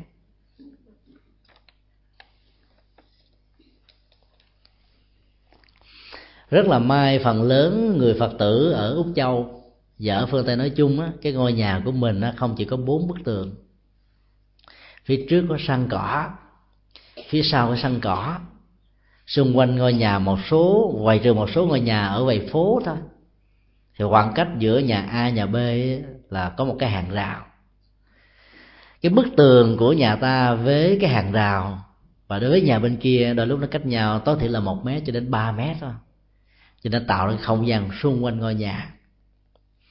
Sự căng thẳng đó nó có thể liên hệ đến à, cách thức mà đời sống và công việc đó, nó là một trong những yếu tố để tạo ra cái mà chúng ta sẽ bị xoay theo như là một guồng máy. Khi con người vượt sống theo một cái guồng máy rồi đó mà môi trường hoàn cảnh xung quanh không có những không gian để thở không có những màu xanh để nhìn không có những không gian để đi thì chắc chắn rằng cái, cái năng lực của sự căng thẳng đó nó sẽ kết tụ lại thành những khối u và sự cao có dạng cái chấm thớt sẽ diễn ra bất cứ nơi nào, đặc biệt là đối với những người thân. Bởi vì những người đó tiếp xúc với chúng ta hàng ngày. Còn sự căng thẳng có thể có mặt ở công sở, có mặt ở ngoài nhà. Nhưng chúng ta sẽ mang điều đó về trong nhà. Và do đó, lửa trong nhà sẽ bốc cháy. Bởi vì sự căng thẳng là kết quả của nó. Ở trong phim ờ, thời đại tăng kỳ, có lẽ chúng ta nhớ đến nhân vật sạc lô. anh ta là một người công nhân. Công việc làm duy nhất của anh ta là kết nối và sửa những cái bò lon bị lỏng sau một quá trình của một cái cơ chế máy móc theo nhiều công đoạn. Dĩ nhiên cái gì mà nó làm liên tục đó là nó bị lỏng và lẻo. Cho nên anh ta cứ cầm cái cái vít bò lon mà quát trước mặt anh ta là một người phụ nữ rất đẹp. Người phụ nữ này đang mặc một chiếc áo tăng kỳ, tức là ở trên ngực của cô ta có hai chiếc nút rất to. Sạc lô vì bị máy móc hóa với sự căng thẳng của thời đại của công nghệ của hiện đại của không có giờ của làm việc như là bị ma rượt đuổi. Cho nên bà chó bà nhãn anh ta nhìn thấy đó là những chiếc bò lon. Ta chạy lại nghi cơ thể của ta và anh ta cứ dùng cái, cái cái cây lắc như thế này mà anh ta siết lại.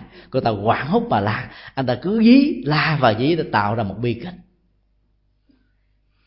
sự căng thẳng thường tạo ra những bế tắc và biến biến thái về cảm xúc. Đến lúc chúng ta không biết là mình là ai nữa. Sáng mời sống trong chế độ phương tây đó, mặc dầu có tự do, có dân chủ, có chế độ ăn sinh nhưng phần lớn chúng ta trở thành cái máy. Chúng ta đã được nhào nắng trong một nền văn hóa có thiếu nợ. Ai cũng được quyền vay nợ. Trả nợ được nhiều là có uy tín cho nên khuyến khích chúng ta mang nợ, và càng mang nợ thì chúng ta phải đặt vào trong một cách thế là phải làm, phải tiến tới, phải lao tới chứ không được dừng nghỉ cho nên sự tinh tấn bắt đầu có mặt. Chính vì thế sau mấy mươi năm làm việc, ai cũng có nhà, cao, cửa rộng, đầy đủ hết á. Nhưng mà chúng ta sẽ lao như là một cái máy. Cái giá trị của nền à, khoa học kỹ thuật ở phương tây là tạo ra sự tự lập và thành công của con người, và nhất là những người có khả năng. Nhưng ngược lại, nó tạo ra những bộ máy, và chính bản chất của bộ máy tạo ra sự càng thông sự căng thẳng là stress. Cho nên phải phóng thích nó bằng cách đó, đó là phải tạo ra những không gian tâm linh nho nhỏ nơi công sở nơi việc làm nơi đời sống sinh hoạt của chúng ta. Có thể là mình làm ờ, 8 giờ một ngày. Dĩ nhiên là thời gian nó căng thẳng lắm. Cái không gian tâm linh đó có thể là một tượng phật nhỏ là một câu thần chú hay là một lời phật ngôn là một bức tranh hay một cái gì đó mà mình cảm thấy ấn tượng nhất nhìn vào cái đó thì bỗng dưng sự căng thẳng nó tan biến liền. Hoặc là quý vị có thể để một vài ly nước ở trên bàn với tượng phật. Mỗi lần căng thẳng, cái sinh vật nó cho con uống ly nước này vào. Mà muốn giận gì giận, uống nước xong hãy giận sao? Thì cái thời gian uống nước vào làm cái cơn giận tan biến. Thì thần kinh nó giãn đi. Oxy nó được nạp vào thì bỗng dưng sự căng thẳng nó bớt rồi nó có nhiều cách để để thư giãn. Tuy nhiên chúng tôi xin đề nghị cái quan trọng nhất là gốc không gian tâm linh phải có. Làm gì làm phải có một cái thời khắc riêng để cho mình hít và thở nhẹ nhàng để mình có một không gian đi bắt bộ để có một cái điều kiện thư giãn lại chứ chứ bằng không á, làm riết đó là chúng ta trở thành máy móc. Thì dầu cho mình có tu tập chừng nào đi nữa sự căng thẳng cao có quạo quọ sân si cũng có mặt thôi. Cho nên để giảm bớt được những sự căng thẳng trong cuộc đời hít thở là một nhu cầu buông xả là một nhu cầu. Hoan nghĩ là một nhu cầu. Tha thứ là một nhu cầu. Và cứ xem mọi việc như là gió thoảng mây bay. Với những thái độ tâm lý đó, chắc chắn rằng là sự căng thẳng nó sẽ bớt đi nhiều lắm một câu hỏi khác là hôm nay thầy vừa trích dẫn một ví dụ trong kinh pháp hoa, các bồ tát từ dưới đất vọt lên. Tôi có thắc mắc lâu nay là đức phật rất thương chúng sanh và biết được trí tuệ của chúng sanh còn thấp. Tại sao đức phật không nói thẳng cho chúng sanh dễ hiểu mà phải nhiều dùng hình nhiều, dùng nhiều hình ảnh ẩn dụ chi cho khó hiểu và rắc rối vô cùng? Đây là một câu hỏi rất lý thú rất sâu sắc. Chúng ta phải biết là như lai thế tôn nói bản kinh pháp hoa đó vào 8 năm cuối cuộc đời của ngài theo à, lý giải của tổ trí khải đại sư đối tượng thính chúng của kinh pháp hoa không phải là phàm phu tục tử của chúng ta, mà là các vị đại a la hán dĩ nhiên, nói một bản kinh cho những bậc mà tâm linh cao đã được giác ngộ rồi mà nói như là vỡ lòng như mình đó chắc chắn rằng không áp phê. Phải không à cho nên cái ngôn ngữ của hình học mặt phẳng dành cho sinh viên học sinh cấp 3 trở xuống. Nhưng mà cử nhân trở lên cho đến tiến sĩ hậu tiến sĩ người ta phải nói hình học không gian thôi. Ma trận của hình học không gian. Nhiều cách thế khác nữa. Thì người ta mới cảm thấy là áp phê và cái chất liệu đó mới cần thiết cho những bậc cao siêu kỳ diệu này. Vì chúng ta học ké các vị đại a la hán cho nên chúng ta nói ủa tại sao mà nó rắc rối quá ngôn ngữ khó hiểu quá? Đó là một cách để chúng ta lý giải. Cái điều quan trọng hơn á chúng ta phải hiểu rằng là người ấn độ không thích nói hoạch toẹt cái gì mà nói hoạch toẹt là không tạo ra sự hấp dẫn. Cái nền văn hóa của ấn độ là phải nói bằng biểu tượng và triết lý. Sự giải mã là một nhu cầu. Chính cái cơ hội giải mã đã làm cho người học đó được đóng một vai trò khám phá trong đó. Nền giáo dục hiện đại cũng vậy. Nếu như ông thầy ông nói từ a đến z như ở việt nam, chắc chắn rằng người ta sẽ ngủ hết phải tạo một cơ hội cho người học được à, tham gia. Cái cách đó là cách mà như lai thế tôn đã vận dụng những ngôn ngữ, hình tượng và biểu tượng. Chẳng hạn như à, chúng ta thấy là kinh điển mô tả đó, thay vì nói là sự ra đề của như lai thế tôn mang lại hạnh phúc cho số đông, an vui cho loài người, cho chư thiên, đó là sự kiết tường, đó là hòa bình. Nói như vậy, một số kinh vẫn nói, nhưng không áp phê ta phải nói bằng ngôn ngữ biểu tượng là như lai thế tôn sanh ra từ không phải của mẫu hậu ma gia. Bởi vì khái niệm phải, bên phải không phải tay phải, phía phải, hướng phải tượng trưng cho sự kiết tường, trọn vẹn, thành tựu, an bình, hạnh phúc, thanh cao, giác ngộ. Và giải thoát tất cả nó nằm ở cái phải hết. Đó là quan niệm văn hóa giống như người Việt Nam mà đi ra đường mà gặp người ờ, phụ nữ có thai nó là xui rồi, thôi về đừng làm chuyện là quan niệm văn hóa.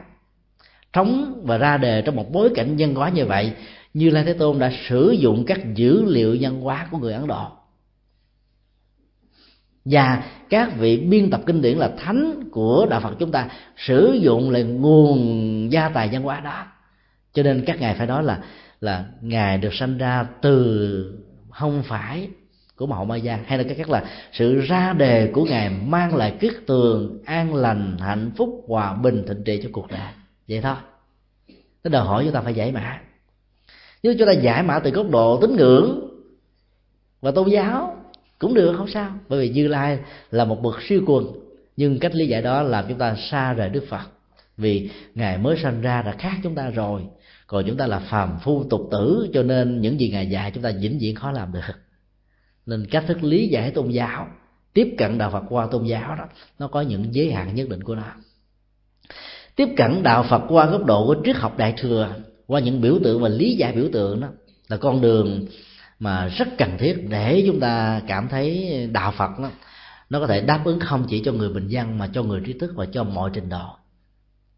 Hay là một cách khác là mỗi một cách biểu đạt của ngôn ngữ kinh điển á, nó có ba bốn lớp ý nghĩa khác nhau. Lớp nghĩa đen chỉ trắng lớp tín ngưỡng, lớp biểu tượng, lớp văn hóa, lớp triết học và lớp trí tuệ. Ai ở cấp độ nào thì tiếp thu cái lời kinh điển bằng góc độ đó. Cho nên chúng ta cứ nên đặt ra một cái khả thể rằng là người ấn độ không thích nói hoạch tẹt cho nên phải nói văn chương và triết lý. Do đó chúng ta phải tiếp cận cái đó bằng văn chương và triết lý. Chứ cho nó không, tôi không cần chúng tôi là bạch thoại nói theo tiếng mandarin của trung quốc là bạch thoại. Nó thẳng, hiểu trắng không có quành co, không có ờ, ẩn dụ, không có ờ, gì sâu sắc bên trong. Chắc chắn rằng không ai đến với đức phật cả, bởi vì người ấn độ họ thích kiểu đó, như là thế tôn phải nói như vậy.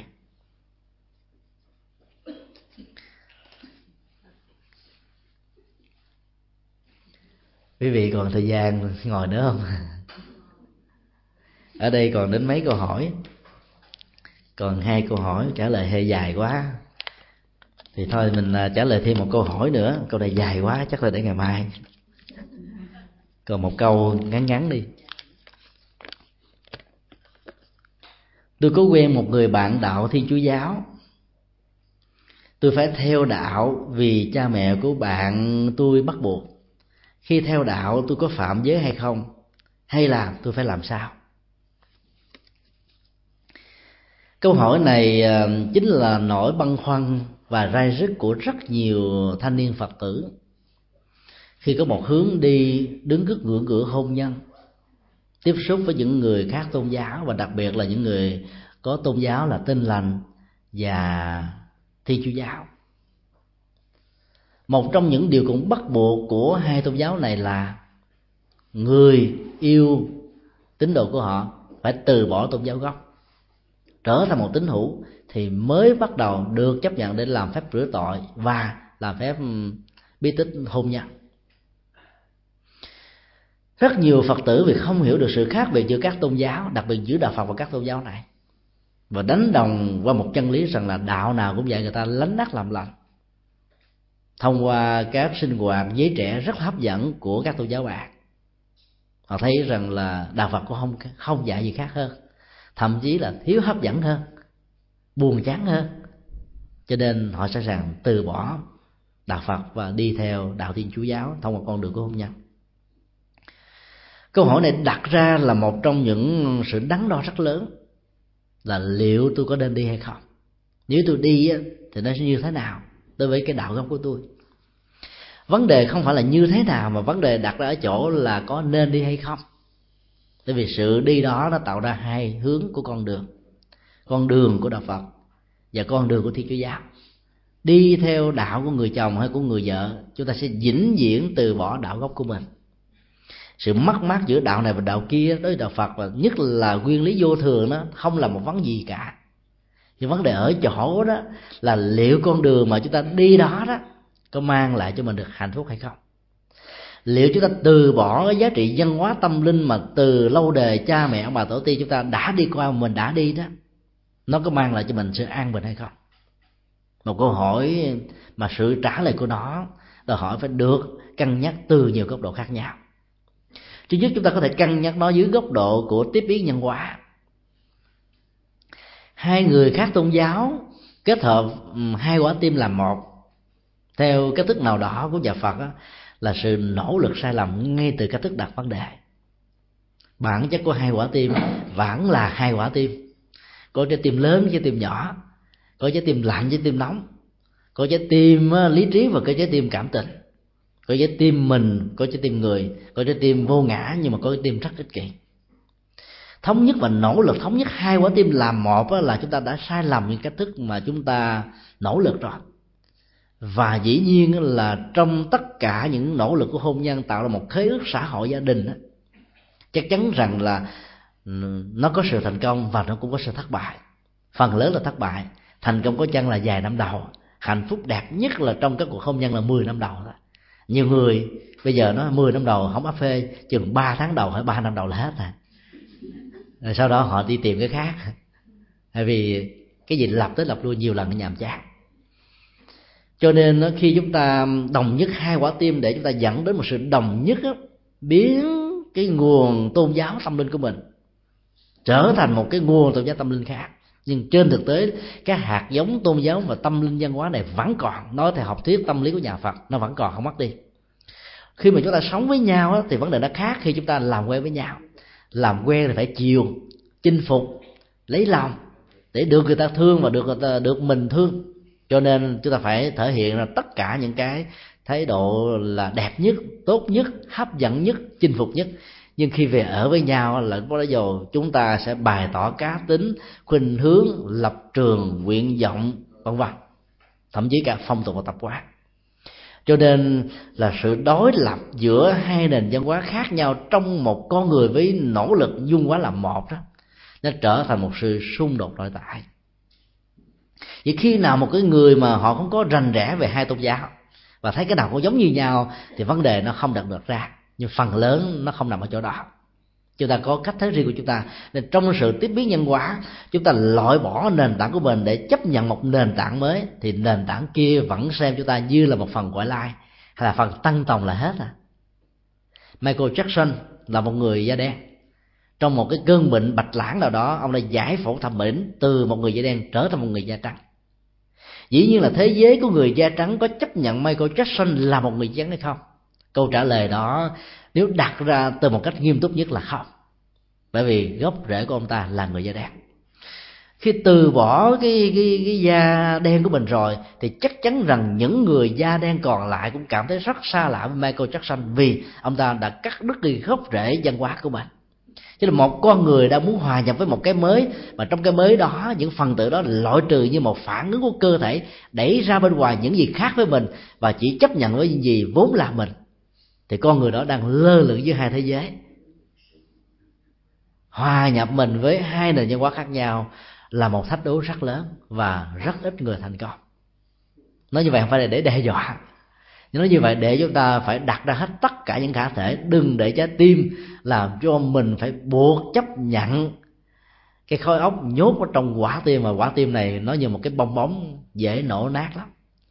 Chỉ cần một cơn đổ vỡ va chạm với nhau thôi là bong bóng đó bị tan tành liền. Cho nên dựa vào tinh thần của đức phật ngài đã nói như thế này. Để một cặp vợ chồng có được hạnh phúc với nhau lâu dài đó thì hai bên đó phải có cùng bốn yếu tố. Thứ nhất là đạo đức giống nhau.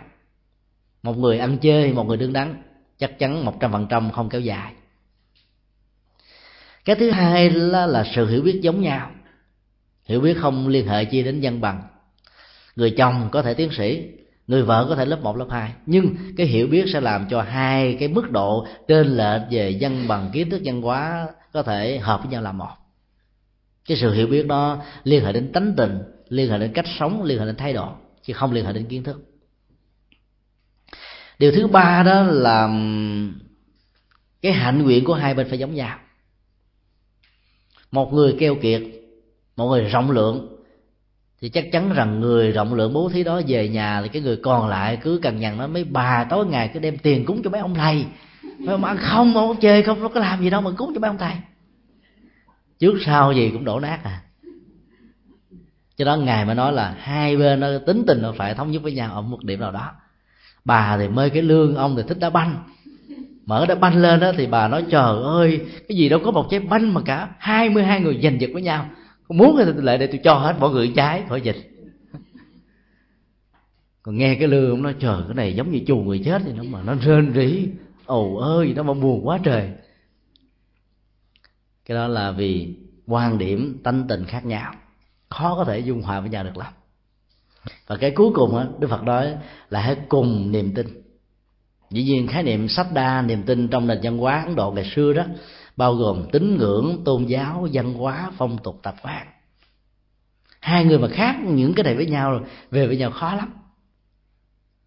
Người phật tử giữ nguyên vai trò của mình là một người phật tử. Mà nếu là một người vợ dầu cho người chồng có thương mình cỡ nào đi nữa, chấp nhận cho mình thờ ông phật ở trong bàn thờ, trong nhà của mình. Rồi người chồng đó chấp nhận luôn tách rời khỏi gia đình, bất chấp luôn sự cô lập của gia đình, chẳng hạn như một số nơi ở phương tây đã làm. Thì hai người vĩnh viễn là cô đơn thôi. Ông chồng thì lại chúa bà vợ lại lại phật. Chúa là có thế giới riêng của chúa, phật có thế giới riêng của phật. Là hai bên luôn luôn là cô đơn. Phải mà hai người cùng là chấp tay lại chúa bằng phật thì hạnh phúc vô cùng cho nên nếu giả sử mà có sống như vậy thì cố gắng là để cho phật với lại chúa ngồi chung. Có nghĩa là mỗi khi mà ông chồng đó ông lại chúa thì tự động ổng phải lại phật. Mỗi khi mà bà vợ mà lại phật thì bà phải lại chúa thôi. Để cho hai bên thống nhất với nhau. Tuy nhiên á, khi đi sâu vào văn học phật giáo rồi thì chúng ta biết là chúa thấp hơn phật. Vì chúa là một chúng sinh phật là một chúng sinh giác ngộ chúa cai quản các tầng trời. Con đường của chúa là nhân đạo thiên đạo và một phần của bồ tát đạo. Trong cái đó con đường của phật á, là vượt lên trên những khuynh hướng đó mà phải là tu tập giác ngộ giải thoát. Cho nên hai cái khác nhau.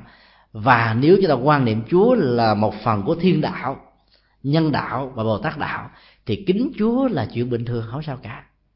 Chúng ta kính những bậc vĩ nhân chúng ta kính những bậc siêu phàm nhưng siêu phàm không có nghĩa là giác ngộ à, nếu chúng ta chấp nhận được điều đó thì con con đường có thể được lâu dài còn bằng không khó lắm. Còn từ bỏ thì chẳng ra chẳng có tội lỗi gì đâu. Nhưng sự thiệt thòi đó nó nằm ở phần mình. Thì mình đi bỏ kim cương mà nhận hạt sỏi. Có nhiều người chấp nhận hạt sỏi tại vì họ nói chọn sỏi hấp dẫn quá. Kim cương không biết để làm gì. Đụng vô bị chảy máu nữa. Còn ít nhất hạt sỏi còn được trang trí. Thôi cái đó nó là tự do lựa chọn rồi. Thì mình khó nói được lắm. Tuy nhiên chúng ta nên chọn viên kim cương bởi vì viên kim cương có thể mua được đó là hàng vạn quả núi bằng sỏi. Còn một viên sỏi đó, bỏ trên đải phát ở trên vai nặng thì mà thôi, không có giá trị gì. Do đó là chúng ta cứ quyền lựa chọn. Miễn là lựa chọn rồi đó, chúng ta phải xác định được con đường lựa chọn đó mang lại hạnh phúc. Còn bằng không á, thì thay đổi, không thay đổi thì thuyết phục. Chúng tôi được biết là có nhiều gia đình, người vợ là phật tử, người chồng là khác tôn giáo rồi vì là người nữ đó nó có được cái lợi thế là giọt nước mắt nè, trái tim nè, sự nhỏ nhẹ nè, sự dịu dàng nè, sự thước tha nè, làm cho người chồng sẽ bị ờ, chinh phục thôi. Và nhất là đức tánh, đạo đức của người vợ, người chồng sẽ theo, nếu thương vợ thật sự, họ sẽ theo. Còn phần lớn đó, phật tử chúng ta là từ bỏ tôn giáo để theo một tôn giáo khác. Chúng ta không trách họ bởi vì họ không hiểu được đạo phật họ không hiểu hết được những giá trị tâm linh. Cho nên đánh đồng hai cái là một và cuối cùng họ phải chọn lựa một con đường mà giá trị vẫn có lệ lạc ở góc độ nhân bản ở góc độ thiên thừa ở một phần của bồ tát thừa. Bởi vì các tôn giáo bạn vẫn dạy người ta lắm mắt làm lành vẫn dạy người ta bố thí vẫn dạy người ta hiếu kính cha mẹ vẫn dạy người ta là trung thành với tổ quốc làm những việc lành vân vân. Nhưng mà con đường giác ngộ giải thoát đó, thì tự mọi người cứ nghiên cứu đi thì chúng ta sẽ thấy là chiều sâu tâm linh của con đường tu tập đó, ở đạo Phật rất là khác nếu không nói là xa và cao hơn các tôn giáo khác. Do đó sự lựa chọn nằm ở chúng ta. Như vậy thì thôi chúng ta tạm thời à, kết thúc tại đây. Ngày mai mình còn thêm một buổi nữa. Còn câu hỏi này khá dài. Thôi ngày mai chúng ta chia sẻ sau. Thì ngồi lâu cũng hơi mỏi mệt. Chúc quý vị à, thư giãn tại chỗ khoảng chừng à, 30 phút vận chuyển cổ qua lại, thư giãn tay chân tới lui. Rồi à, với một cái à, suy nghĩ rằng là chúng ta tống khứ sự căng thẳng của cái ngồi hai tiếng đồng hồ trong một buổi lạnh như thế này, về nhà sẽ có được giấc ngủ an lạc cái thư giãn là ở cách thức chúng ta thay đổi không khí thôi. Thay đổi cách thế, thay đổi tư thế thì à, nó sẽ có thể đạt được an vui.